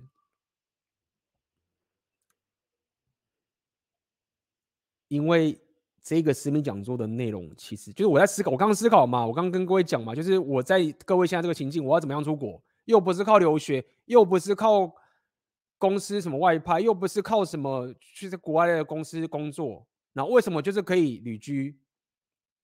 我认为这一次我跟具有的这次私密讲座，其实就是想要给各位这个这个心法。那。这件事情困难的点就是在于说，各位讲啊，商人主义，商人主义没有错，你有钱很必要的、重要的，但是也这个东西不能说你有钱就可以，然后你也不能说你没钱就不行，这个才太太太有太多变因了。然后我也看到太多的人是在国外工作，然后被绑住，然后他其实也没有真正的过到一个有选择有选择权的生活。那我就。一直在想说，那到底该怎么样可以把这个东西传给大家？那我认为，具有那边他有很多很多他自己的想法，有很多他的角度，是我们台湾这边没有。他跟我的角度可能都不一样哦。他自己的让人主义跟上，他尤其他自己的那个事业跟我这个是几乎是没有关系的，但他办到了。那么。这一种思维，我相信他会不只是只是跟你讲说啊，出国念书啊，去国外找个工作，这些其实都是一个方法，但他就是一个大家都是这样讲的方法。但是我完全没用这些方法。具有，据我所知，他应该也不是用这样的方法。他以前有在为公司上班过，但是我不认为他的浪人属性跟他的这些事业选择权是透过什么帮一些公司工作造成的。那你可能会说，IB 要不就是创业，谁不知道创业？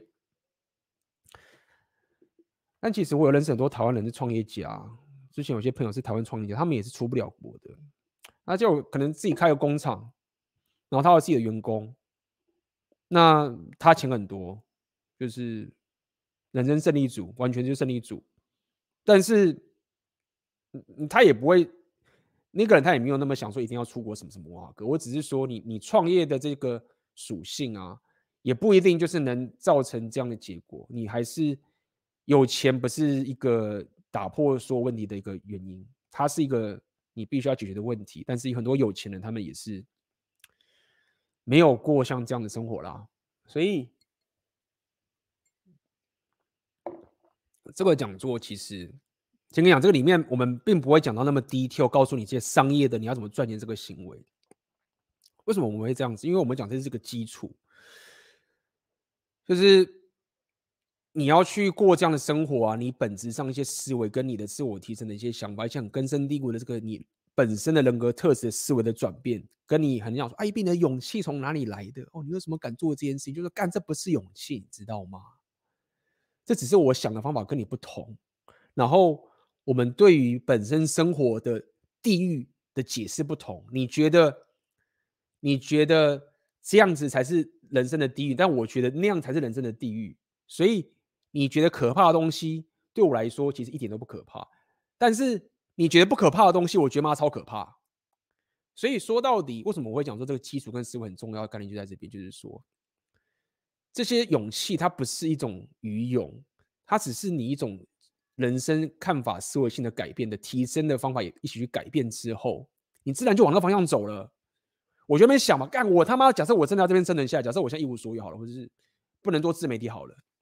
那我就在想方法，就干妈的，我现在要怎么用这个资讯不对称？我是可以搞一些进口出口，我是可以搞一些 freelancer，我要怎么去靠这个钱？我觉得他妈的去弄出这个，我是我我要教摇摆舞，我直接回去教摇摆舞了。那我现在我交，我要怎么找？然后我这边可以教摇摆舞吗？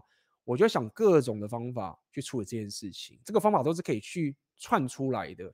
但是这一次我们的直播，我必须讲，我们不会琢磨在太多细节，说你要怎么去赚钱这个成分。我们会着重在一些你要怎么样去转化你本身的一些思维，跟你日常生活的一些看法，跳脱出这些事情之后，你才会去理解说，哦，那这样我懂了，干未必为什么要离职？就是我们都觉得他离职很靠背，就是干嘛的？你念那么多，然后资讯科技什么什么，干嘛这么去走？就没有啊，我不走才惨呢。我当时我不走，我现在可以在那边跟大家直播吗？我当时不走，我现在可以在那边跟大家、跟大家、跟认识巨友，然后跟他聊这件事情嘛？怎么可能？那这个差别在哪边？对不对？那我知道，这也是为什么我这一次的这个讲座啊，会没办法，就是用一个很多人会觉得，哎，这一辈子讲的是什么？这讲就是，其实就是一个，这就是为什么我下这个标题了，打开世界选择权的策略与思维，就是这样，就是。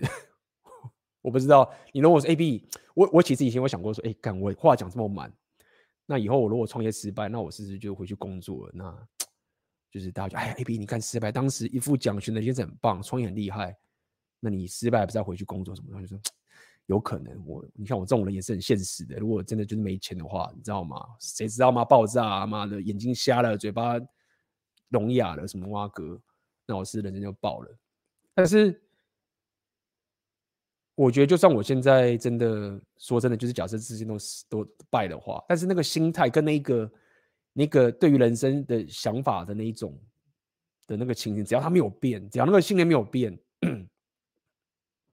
你就是会一直去找找到其他方法，就像一样嘛。干，我在乌克兰，妈遇到战争，靠腰嘞。唉，这种事情各位能想象吗？但乌克兰那边人更惨啦。我搞不好不容易我找到一个乌克兰这个地方，我可以。在那边杠杆我的一些东西了，战争。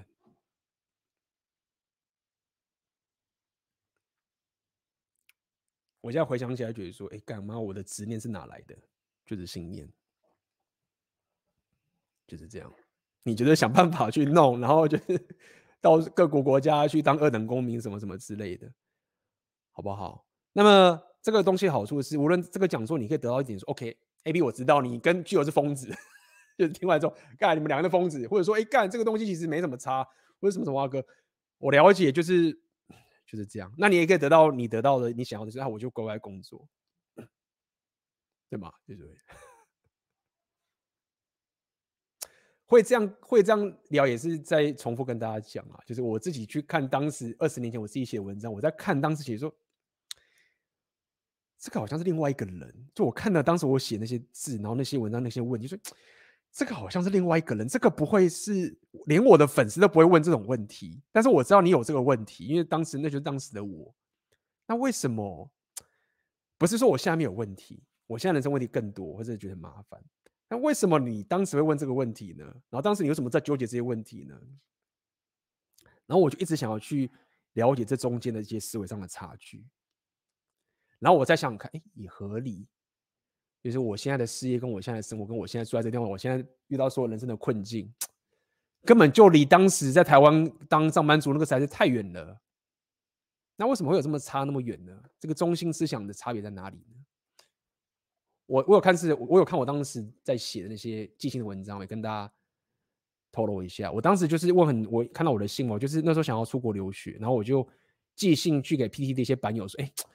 我要出国留学，那我一我一无所知，然后我看到你写这个文章，然后你在国外留学好几年，然后你在那边待了十十几二十年了，然后我觉得这是应该先出国留学才行，什么什么事，然后就那边问问问这些问题，这样看，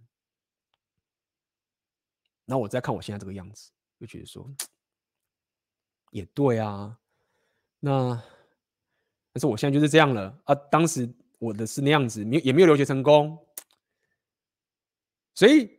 我我要聊这么多一点，我觉得我一直想要把这这个中间很本质思维上、生活上的差距东西，把它连把它给连在一起，你就知道这个差异点在哪边。那这个其实我认为是给大家一个未来大家要打开事业选择权一个很重要很重要的基础。等你有这些基础之后，你有这些思维之后，你不无论是你的创业家的思维，是你社交。上的思维，甚至你自己自信上的思维，包括我今天跟大家聊这个语言的杠杆、硬硬价优化属性，这些所有都融融会贯通在一起的。那，未来你可能会有自己的创业方法，你可能说，哎，AB，我们也要走选择你现实，就是我们要做自媒体，你可能有其他方法哦。其实我也没有那么推荐大家要复制我的这种商业模式，我认为也不对，因为 这是我从交易界学来，你如果完全复制别人的商业模式，就他怎么赚钱，你用他的方法去赚的话，你很多时候是会失败的。我有深刻的体会，因为我自己从金融业来的嘛，我当时也是想要复制人家透过金融业交易去赚钱呐、啊，败啊！这个败也不是技术上的败，是人生信念上的败。因为我知道说，我虽然可以靠这个赚钱，但是你用最简单的方法可以说不适合我，对啊，你也可以这样去讲，尝试过了，所以商业模式可能你会换哦，但是信念上是不会换的，信念上是不会换的。那这也是我想跟各位讲嘛，我一直跟大家讲，赚钱没有这么难。这件事情是有它意义所在。所谓的赚钱没有那么难的点，是在于说，这个世界只要经济是好的这个情形下面，你总是会可以赚到钱的。但是问题是在于说，各位帮我们过去都是，就是之前讲嘛，太容易被这个系统给保护了。就是这个就是念完书、工作、领薪水、回家看电影，就是这是一个系统帮你。铺好的路就这么的无风险，那你就是得付出这个成本嘛？你就是得在，你就是得 follow 它的规则。OK，来看各位讲什么？这边讲商人属性大于。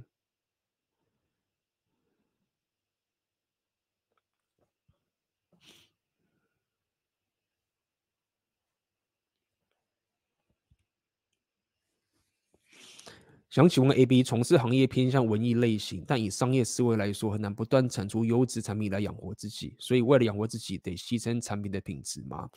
呃，你不应该这样去思考。呃，你要去思考的点是在于说，你要去思考这件事情哦。当你发现说你现在，比如说。你现在说啊，这个很难养活自己。你你第一个要去思考的点是在于说，哈，当你在创业或是你在赚钱这件事情，你一定要记得一件事情，你一直在打造一个系统，你一定要这样去思考，你一定要有一个，你可以说一个愿景，或者说你要有一个计划，你要，然后这个系统它一定要很长程去打造的。我我举个例子，各位，我一直坚信着。哦，我可能会失败。我一直坚信着语言，今天讲语言这件事情，包括我现在学各国的语言，我一直坚信的这个是一个系统。我一直坚信的说，这个事情我只要打造出来的话，我可能会，我可能是错的哦，我还没有成功。未来失败成功，我会跟大家报告。因为我从英文这边得到了一个很好的验证，包含大家讲 inner gain repeal 什么挖哥帮我这些所有人生的东西，我靠英文，只靠英文而已，跟我的社交的这些情形，我过去所处的环境，我可能就只是一个。普通人好了，这样讲好了。但是我透过这个语言杠杆找到一个我所谓的我自己的优势，这样讲好了。好，为什么要讲这件事情？就是说，我现在学，不管是学西班牙文或者学俄文，都是失败的投资。你看去思考，没有兑现，都没有兑现，对吧？但是为什么还做这件事情？因为我的信念没有换，就是说，我认为这是一个系统。我认为我在打造的是一个，你可以说知识前科，是一个跨文化、跨语言之之间的这一种东西，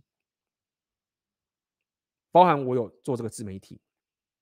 好，所以你在思考你的问题的时候，你要你要知道这件事情，就是说，你要先去思考说你自己的文艺类型这本身的价值，它的它它这个价值本身的市场的需求，以及你现在。做这件事情，打造这件事，它是不是一个可累积性，让你未来可以有更好的回报？这样去思考了，这是一个投资的概念吗？如果说你现在只是觉得说啊，为了赚更多钱，我就是拼命的产出啊，可是我拼命产出就没有没有品质，那、怎么办？你脑袋只是想着说啊，我到底是要认真的工作，还是怎么样？你其实并没有一个长期的计划，只要说你到底在干嘛，你就是局限在说你怎么样就跳脱不出来。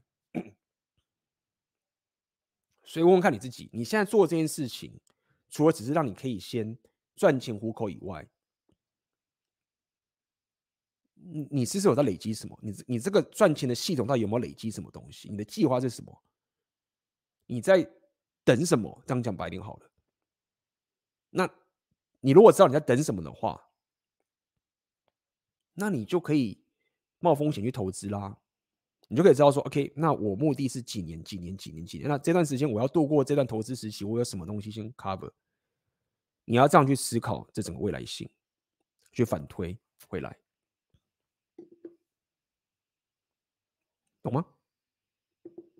这时候你就会发现，你就会很自然说，哦，那我现在本来就是要先产出这个品，因为我在打造这个系统，所以现在这个品质是可接受的。那我也了解说，现在大家会觉得这个品质烂烂，但是没有，我是为了长期的系统打造，我先出这个产品，我先出这个东西品质，一步步往上累积，这样子你你才会下对的决策。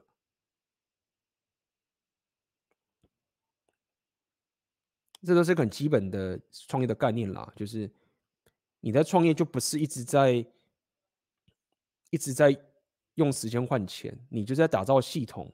让它有成长性、可扩充性的一件事情，你都在做这种交换，一直换，一直换，换到这个系统，它可以产出更多的价值，然后跟时间是有累积性的，这是你在做的事情。你只要往这个方向去走，然后有意义的去做，然后等个一年两年，这种通常这种东西，你都是要打造一年两年跑不掉，甚至五年跑不掉的，它才有价值。大部分的创业都是这样来的。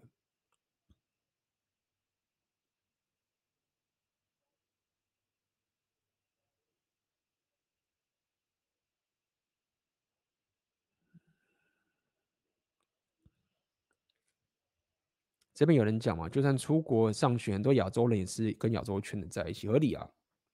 像也跟大家分享，一下像最近我过去出国旅行，我觉得刻意回避亚洲人，刻意的，因为我知道我是有点怎么讲，overcompensate，就有点稍要稍微矫枉过正一下，因为我们的 default 亚洲人的 default，我们的环境已经被局限太多这种大家自己小圈圈的，所以。大部分亚洲人确实是这样子，那这部分你必须要不断的去实践你的。其实很多也不只是亚洲人呐，很多外国人他们是也会在自己小圈圈啦，也是有啦。但是整体性来讲，亚洲人确实是比较内向啊。那么我最近反而刻意的跟亚洲人、台湾人混在一起，我想要，因为我觉得我我过去已经修炼够久了，然后我真的想回来一下，来去看看过去自己是怎么样。那我觉得也是蛮有意思的。那么我得到的一些思维是理解说，嗯，就再回头看看这些，不管是大陆人啊，或是台湾人啊，那么，呃，就是 default 就真的是，就是跟自己人混在一起，合理啦。嗯，确实是这样子。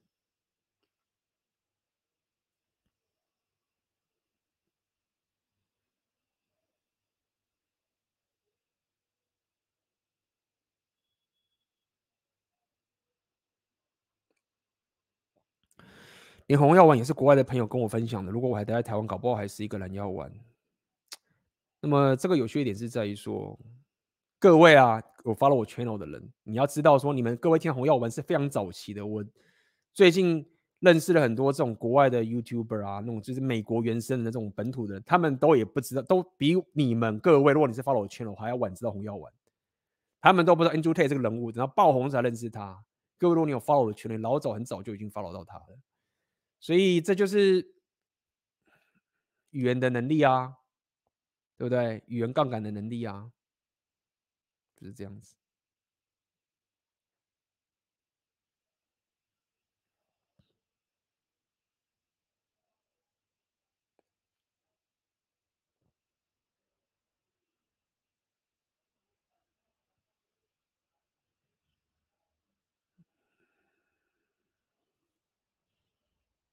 A B 你好，想询问，我现在是一名学生，但是又想提升各项属性。我认为我应该专注在本科上，还是其他属性比较重要？我认为你如果现在在学生，然后你又在念书，我当然是希望你好好的拿到你的学历。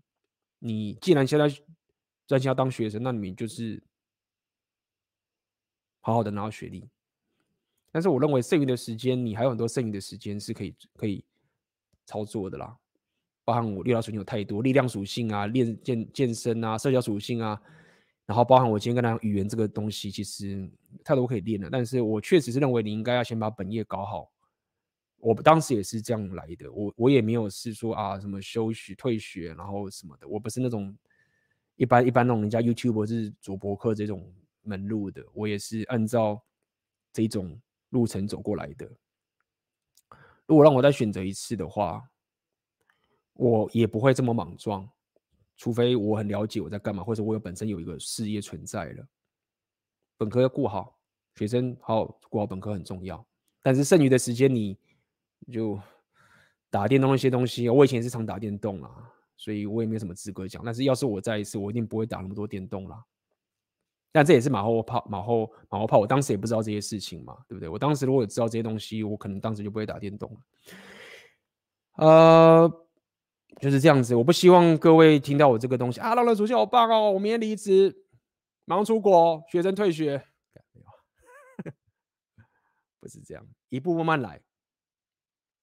然后都要有准备，你每一个转换啊，都要有所，都是有有一点策略性的弄的。你不是他妈的，就是什么就没有钱啊，什么东西都都会想好的，退路啊都会想好的。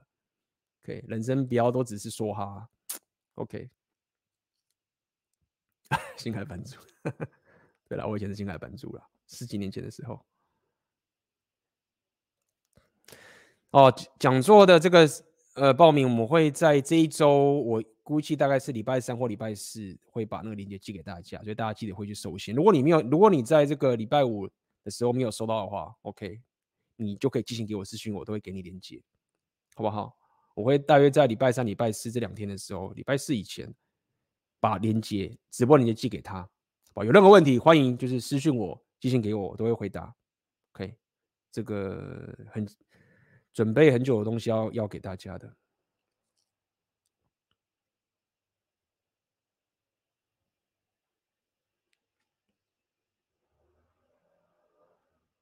嗯，这个二十五岁还没谈过恋爱，感觉有一点羞愧，这种心态怎么改？那这个就是大哉问啦，是大哉问呢，可以，蛮多要要处理的啦。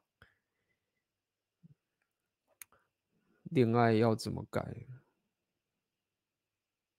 这个这个是大哉问啊，对不对？这个确实是大哉问啊，就是太多了，那这边有人讲啦。以前的直播很多主题，那因为我这个频道自我提升，那我我就从自我提升的角度去聊这件事情好了啦。如果你真的问这个的话，我认为，我认为以我的频道，我会跟大家。讲的话，如果用的最简单的方法，我可能会分，我可能会分两个，你可以透过两个层面去提升你自己。第一个层面就是你的社交能力。我认为，其实我认为要交到女朋友啊，或者是你要可以经常跟女生约会什么什么的啊，最关键的能力其实不是钱，也不是你的外表。我必须承认，大家可以逼你是吗？Inner game 中毒？没有没有没有，就是社交能力。是短期跟女生约会最数据上最对的存在。很多那种穷人啊，没什么硬价值的人，就是没有什么事业的人，但是他们花很多钱在妹子身上，他们约会会比那些有钱人还多。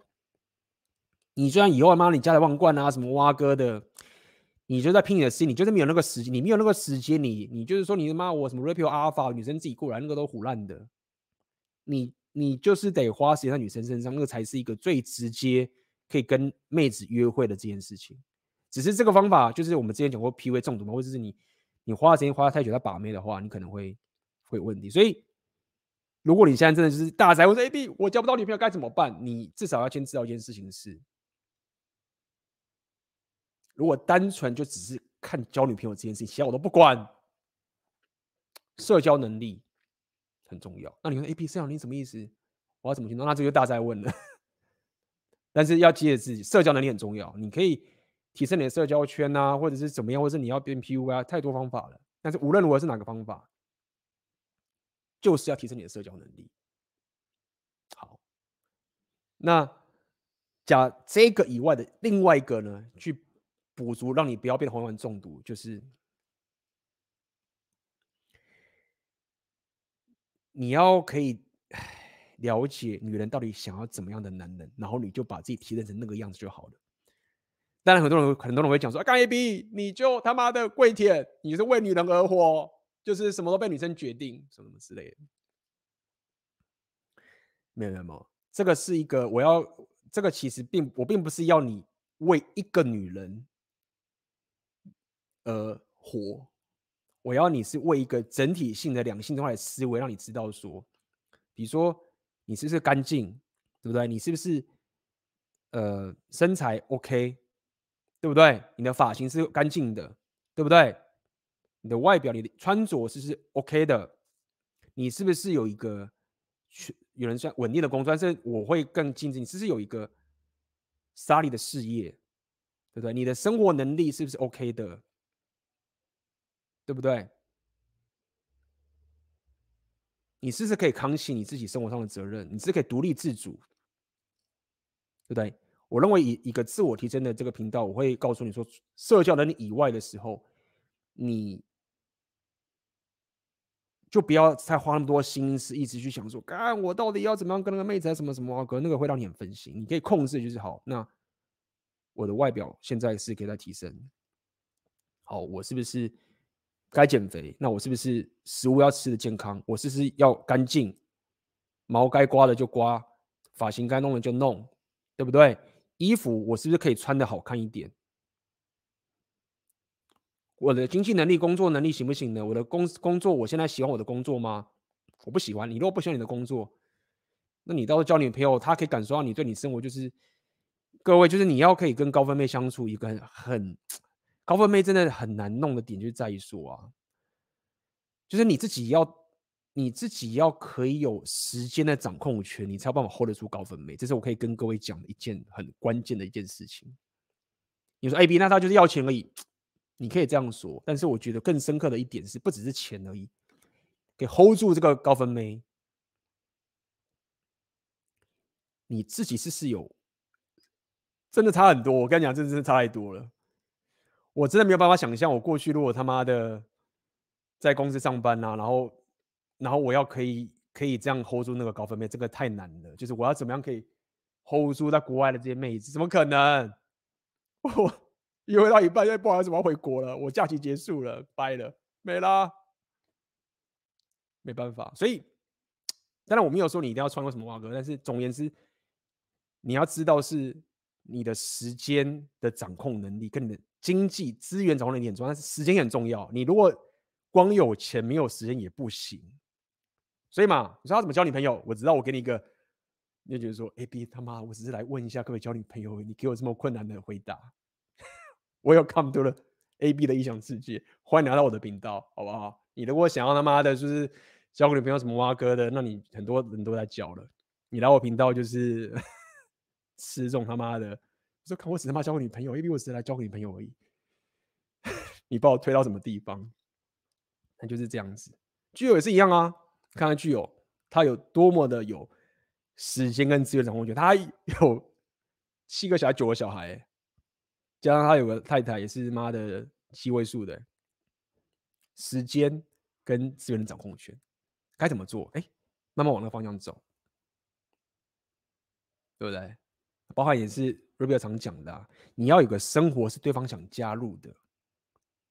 这是一个比较偏自我提升、非 PU 派的人，我会我会给你的建议，你的生活是让他想加入。我也不知道我我喜欢是什么东西，我也没有什么兴趣。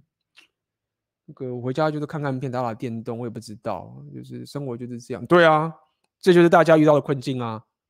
生活太爽了，台湾就生活太爽了，干，真的很爽。你在那些什么什么蓝绿，我不知道现在已经没有在炒蓝绿了吧？我也不知道，炒那种政治什么蛙哥，嗯，就是大家过得很爽啊。那这个爽感也会让你就是觉得说，哎，我不知道我生活什么兴趣，创造出。不要讲创造，打造出你一个会让妹子加入你的生活形态，而且你的生活形态不会是每个妹子都想加入的哦，你会有你自己想要的，对不对？可能有些妹子喜欢稳定的，有些妹子不喜欢稳定，但你要有你自己喜欢的一种生活形态。好，所以 今天就给你这种解答，有各种解答啦。那今天我要给你一个解答，就是第一个社交能力很重要，把妹的数量。这种东西跟你的社交能力、跟你 game 能力这种东西非常直接相关的。跟另外一个你自我提升的部分，如何成为一个两性动态里面女女性魅力，他们会受吸引的一种雄性特质，这样思考，而不是单纯是这个妹子想要我干嘛。那这样子你就不会陷入人家那边说啊，你不要为女生而活，就干妈的，就是不要走到那么极端，好不好？我们还是要活在现实里面，男人需要女人，女人也需要男人，就是这样子。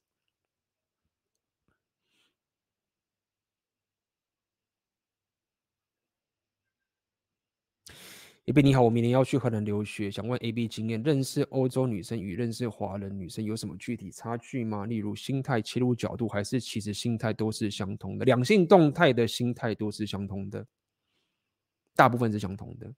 但是我认为，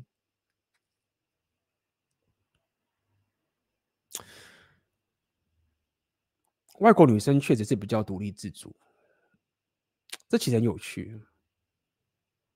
因为我也遇过几个人不一样，就是说，有些人讲说啊，外国女生很独立自主，那你是不是应该要，就是你可以比较平等主义一点，因为他们很独立，也就看没有。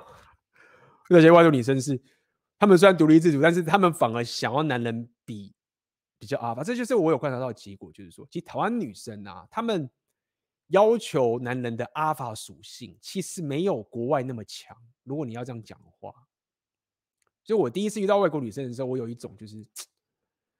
不是第一次啦，我遇过几个外国女生是，我发现她们其实需要男人的阿爸气场啊，她们的那种偏好会比台湾女生还要更有那个需求。这样讲好了，台湾女生如果你可能太阿法，或者是太不要讲太阿法，太过于主导，太过于强势，这样讲白点，他们可能会有点怕，你可能就是没办法那么那么放得开，就是说主导她，她会她会吓到，台湾女生会吓到的。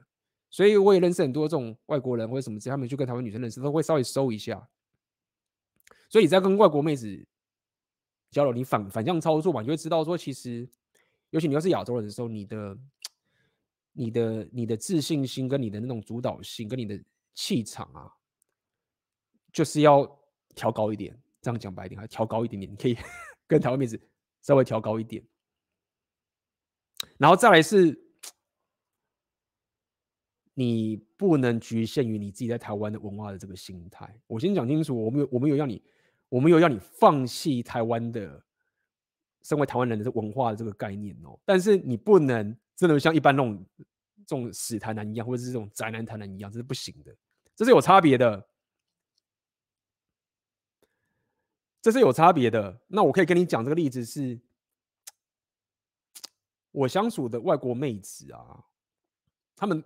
那些从来没有跟台湾男生相处过的，或者跟没有台湾人相处过的人，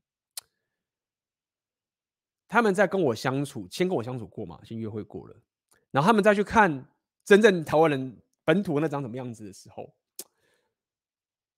老实说，他们会没办法接受。那这是什么意思？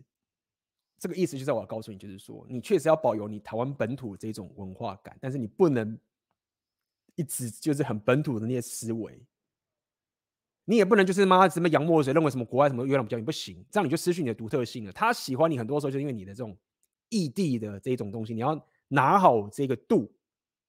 所以你，所以我才这样讲嘛，你必须要两个都懂，他的文化你也懂，你懂文化也会懂。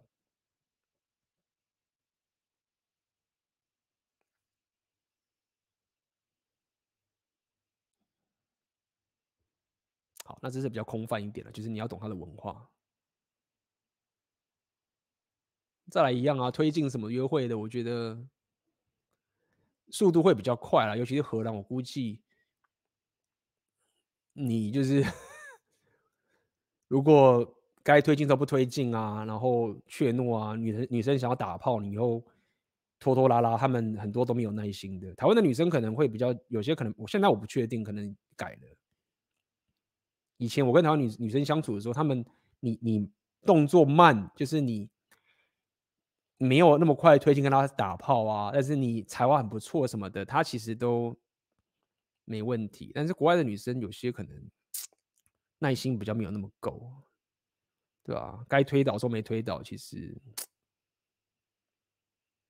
他们比较直接，这样讲白点好了，就是这样子。好，所以建议你啦，就是你在国外的时候，这个其实也是，唉，因为你在国外，然后你在念书，如果你你很不自觉的，就是一直跟华人混在一起啊，尤其是你没有真的刻意去练过的话，假设你就是第一次出国，你要稍微，你要稍微刻意反向操作一下。像我现在就还好，因为我已经练过蛮久了，所以我现在最近我回来反而比较常跟台湾女生、跟中国女生交流之类的，会。比较会跟他们交流，但是我可以看到，就是如果你你没有像我这样子这个经历啊，然后你就是没有刻意的去跟外国人交流的话，然后又没有特别去花比较少时间去跟你台湾人或是华语系人交流的时候，你很容易就又被吸到这一个华语圈了，而且因为你被吸到这华语圈，外国的人、外面的人也会进不来，那你就失去了这个跟外国妹子相处的机会，所以。人在国外基本上还是要有意识一点、主动一点的去打入外国人的社交圈，这就是一个修炼，没有办法。因为我看到太多现在我在语言学校看那些中国人或者是华人、台湾人什么之类，就是那个台湾人还不错啦，他因为他已经到处旅行了，所以不一样。但是很多中国人呢、啊，第一次出国的就看到说啊，他这样子没有办法跟外国人交流的，就是。对啊，反正就是这样子啦，唉，也蛮惨的。因为他们有，他们没有，也没有那个思维。很多中国人其实蛮有趣，他们他们出国留学啊。你问他说，你以后会住在这个国家？是不会。每个中很多中国去留学，他们最后都想回中国。我认识，我之前在乌克兰认识的学生，包括我现在西班牙的学，他们不少都是出国留学，都只是他们就是刚好来，然后念念书。他们最终都想回去中国，所以他们也没有那么刻意的想要去跟外国人交流，或是有社社交圈。那如果说你三号又不小心被吸进去这样的社交圈的话，然后你又不是过去有经验的话，你可能就会失去很多机会。这没有办法，这不是让你去排斥或者去去歧视他们，是你就是会这样被吸进去，然后外国人就是很难进，然后你也很难回去找外国人，尤其你又没有这个经验，就就会卡在那边。就是这个社交的一个一个动力。哎呦，干！那个已经十二点了哦，特价结束。那特价结束了，白了。没有买特价就买原价吧。哇！你现在听到这边的部分呢，不听重播或听什么哇哥的人，特价结束了，白了，买原价吧，好不好？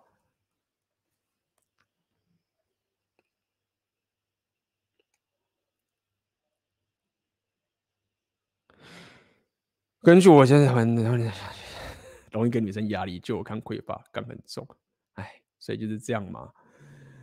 那拜托男生，我知道要你可以是一个 natural alpha 的心态是很难的，所以才要告诉你红药丸觉醒嘛。这就是为什么你没办法。你如果很自然的做自己，你就是很自然的给人家压力。那你要怎么样稍微去补回来呢？就是一直跟大家讲，就是。你在跟妹子约会，就好好的打炮，专心打炮，不是说只是打炮，也就是你当然要 game 啊，给她好的愉快。但是最直接、最简单的想法就是专心好好的打炮，然后约会很开心。你如果真的想跟他有很棒的长期关系，你就是应该这样子去操作。我不是要你只是打炮不理他，那你不要一直主动想要跟他进入长期关系。你最好的方法就是，那女生想要跟你进入长期关系，这才你才不会给人家压力。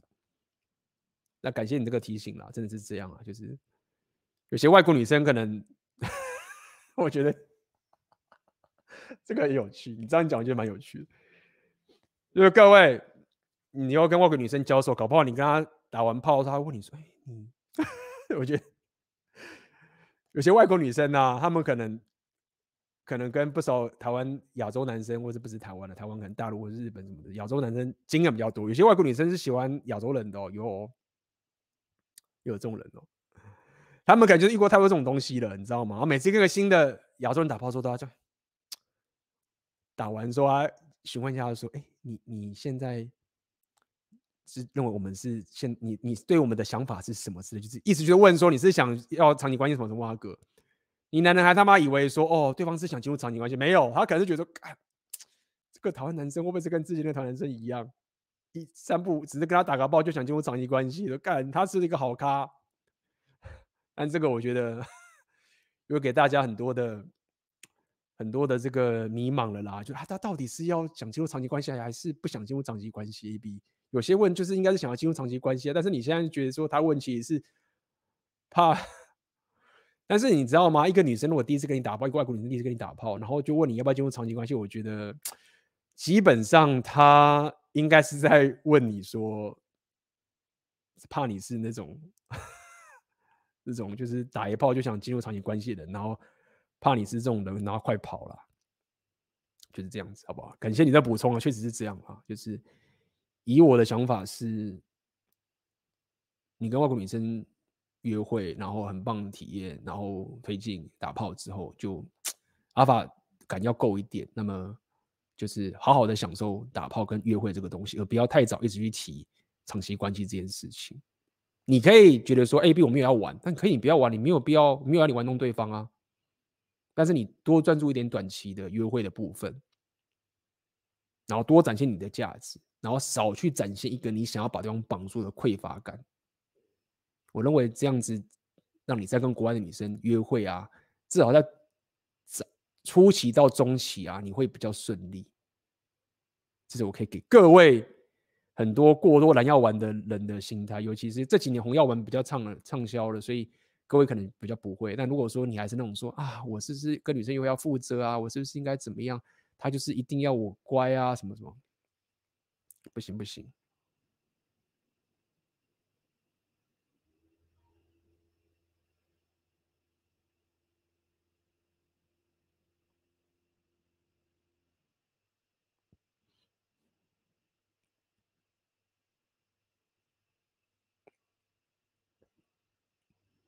A B，请问我今年十八岁，但我想放弃我的音乐专业，想做一名全职的 dating coach。上大学后完全没有恋情的动力了，怎么办？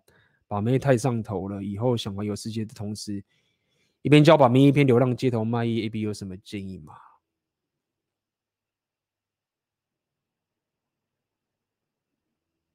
哎，A B 有什么建议吗？我懂你为什么问这个问题，我懂你为什么问这个问题。我知道，就是在这这个已经是早期，从当时在聊 PUA 的时候，我就已经知道，就是这件事情很诱人的。那我没想到到现在还是持续都有，这可能在未来五年后还是会持续都有。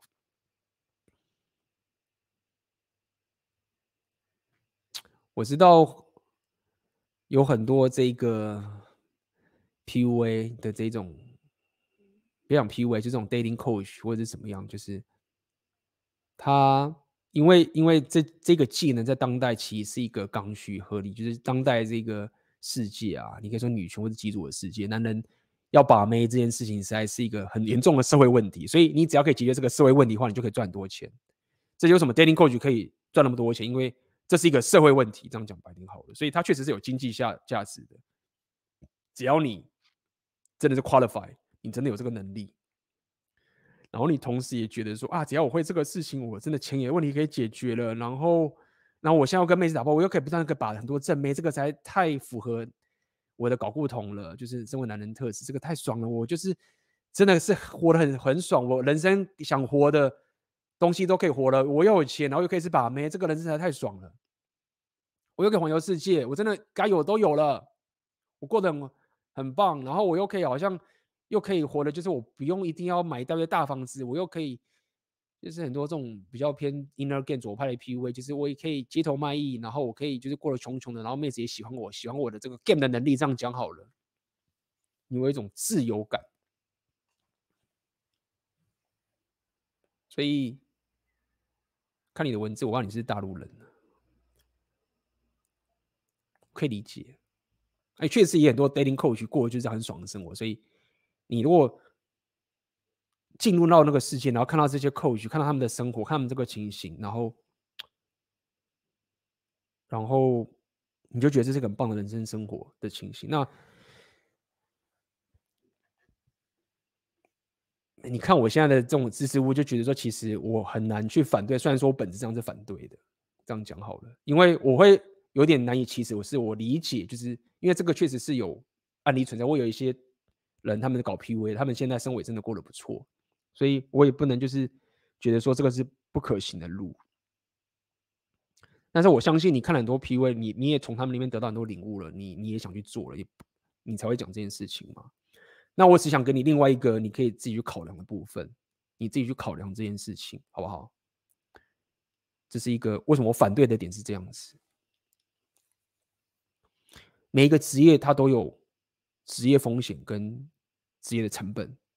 你当医生，你就是可能会医死人；你当什么银行的什么挖哥交易员，你就是把人家钱喷光。你写，你做音乐，你职业风险什么？可能你就是没有社交或什么，可能职业风险少一些，不会害死人呐、啊，对不对？但可能就很难赚钱，对不对？但你你当 dating coach 啊，你要知道一件事情，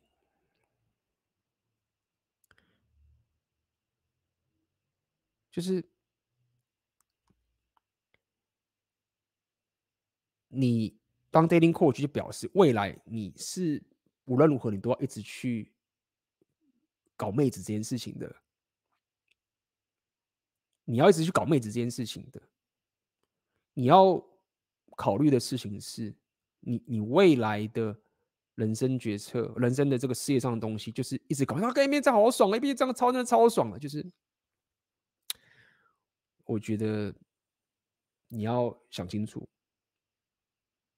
因为你还是有生活要过的，你知道吗？你。你可能说，我不会结婚，那我现在就是很左派，就这样嘛，就环游世界这样，所以我才说你要想清楚，你还有很多人际关系的，你还有很多事情是要顾虑的，那你就要思考到说，你现在下这个决策，你未来你的生活就是要搞一堆妹，你可能要去夜店，你要去讲一堆这种东西。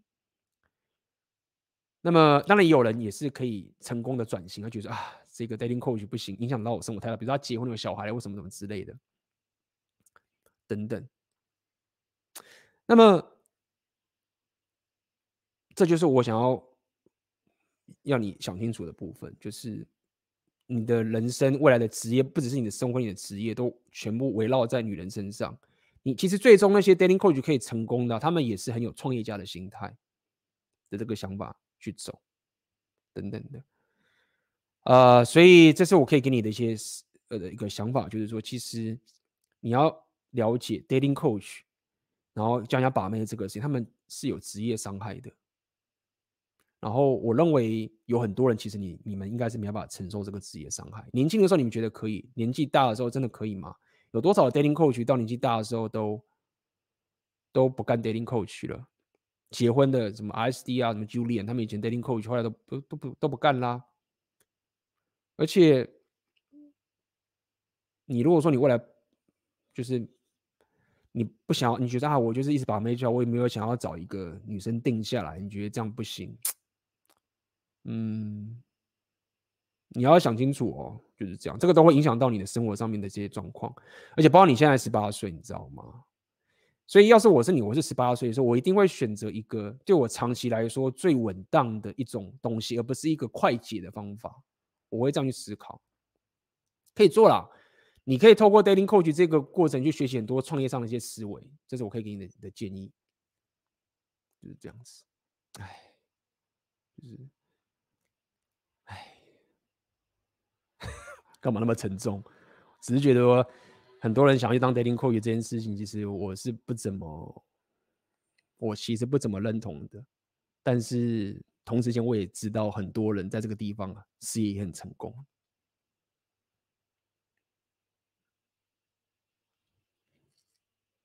对了，做音这边来讲，做音很容易穷。我并没有说你要去搞音乐哦，我只是希望你可以在为做音乐这个事情，我也觉得说干不行，这个也是很，很痛苦。我只是要跟你讲的是，你至少在未来，你在根据你你自己的事业上面、你的生活上面、你的这个东西，你 你搞音乐其实也是太浪漫。搞 dating coach，我觉得你会有很多职业伤害，然后影响到很多你生活上的问题。就是他们的负重都很大，这样讲白点好了。OK。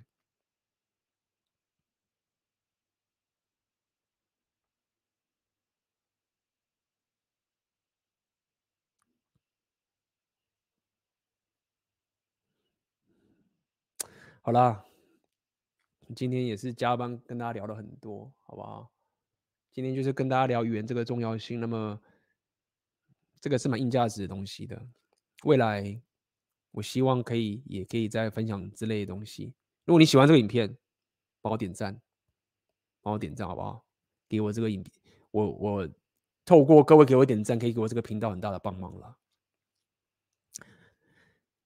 再给大家总结一次今天这个直播，语言杠杆里的六大属性，以我本身来讲，它带给我的效益是非常大的，就是这样子。然后我现在有计划，未来就持续要练更多的语言，来看看这个东西到底是不是真的，如果我我的预期值，我的去期待。可以带给大家更多的价值。然后我也很老实跟大家讲，我除了英文以外，我其他的语言我到现在都没办法变现或者是变，我只能稍微给大家一些思维。那这个东西就是要一个很长期的去锻炼啊，包含我又最近那什么俄乌战争什么之类的，把我搞得也是很麻烦。呃，但是这是我现在至少人人生我现在这个阶段，我相信我五年后、十年后，我又看到我现在自己，又觉得，哎，当时怎么在烦恼这件事情，真的不一样。我相信也是这样子，我会一直成长的，各位也会一直成长。就是语言这个东西，我认为它是一个可以很值得各位去杠杆你的属性，找到这些资讯掮客 （knowledge broker） 的资讯的落差。然后我要也要一直去强调跟大家讲，语言的差异不单单只是你各位以前学习的翻译上的差异，它有很本质上的资讯上跟人生体验上的落差。它是一个。各位值得投资的一项技能啊！好，那么今天的直播就到这边结束了，那么我们就下次见啦，各位拜拜啦。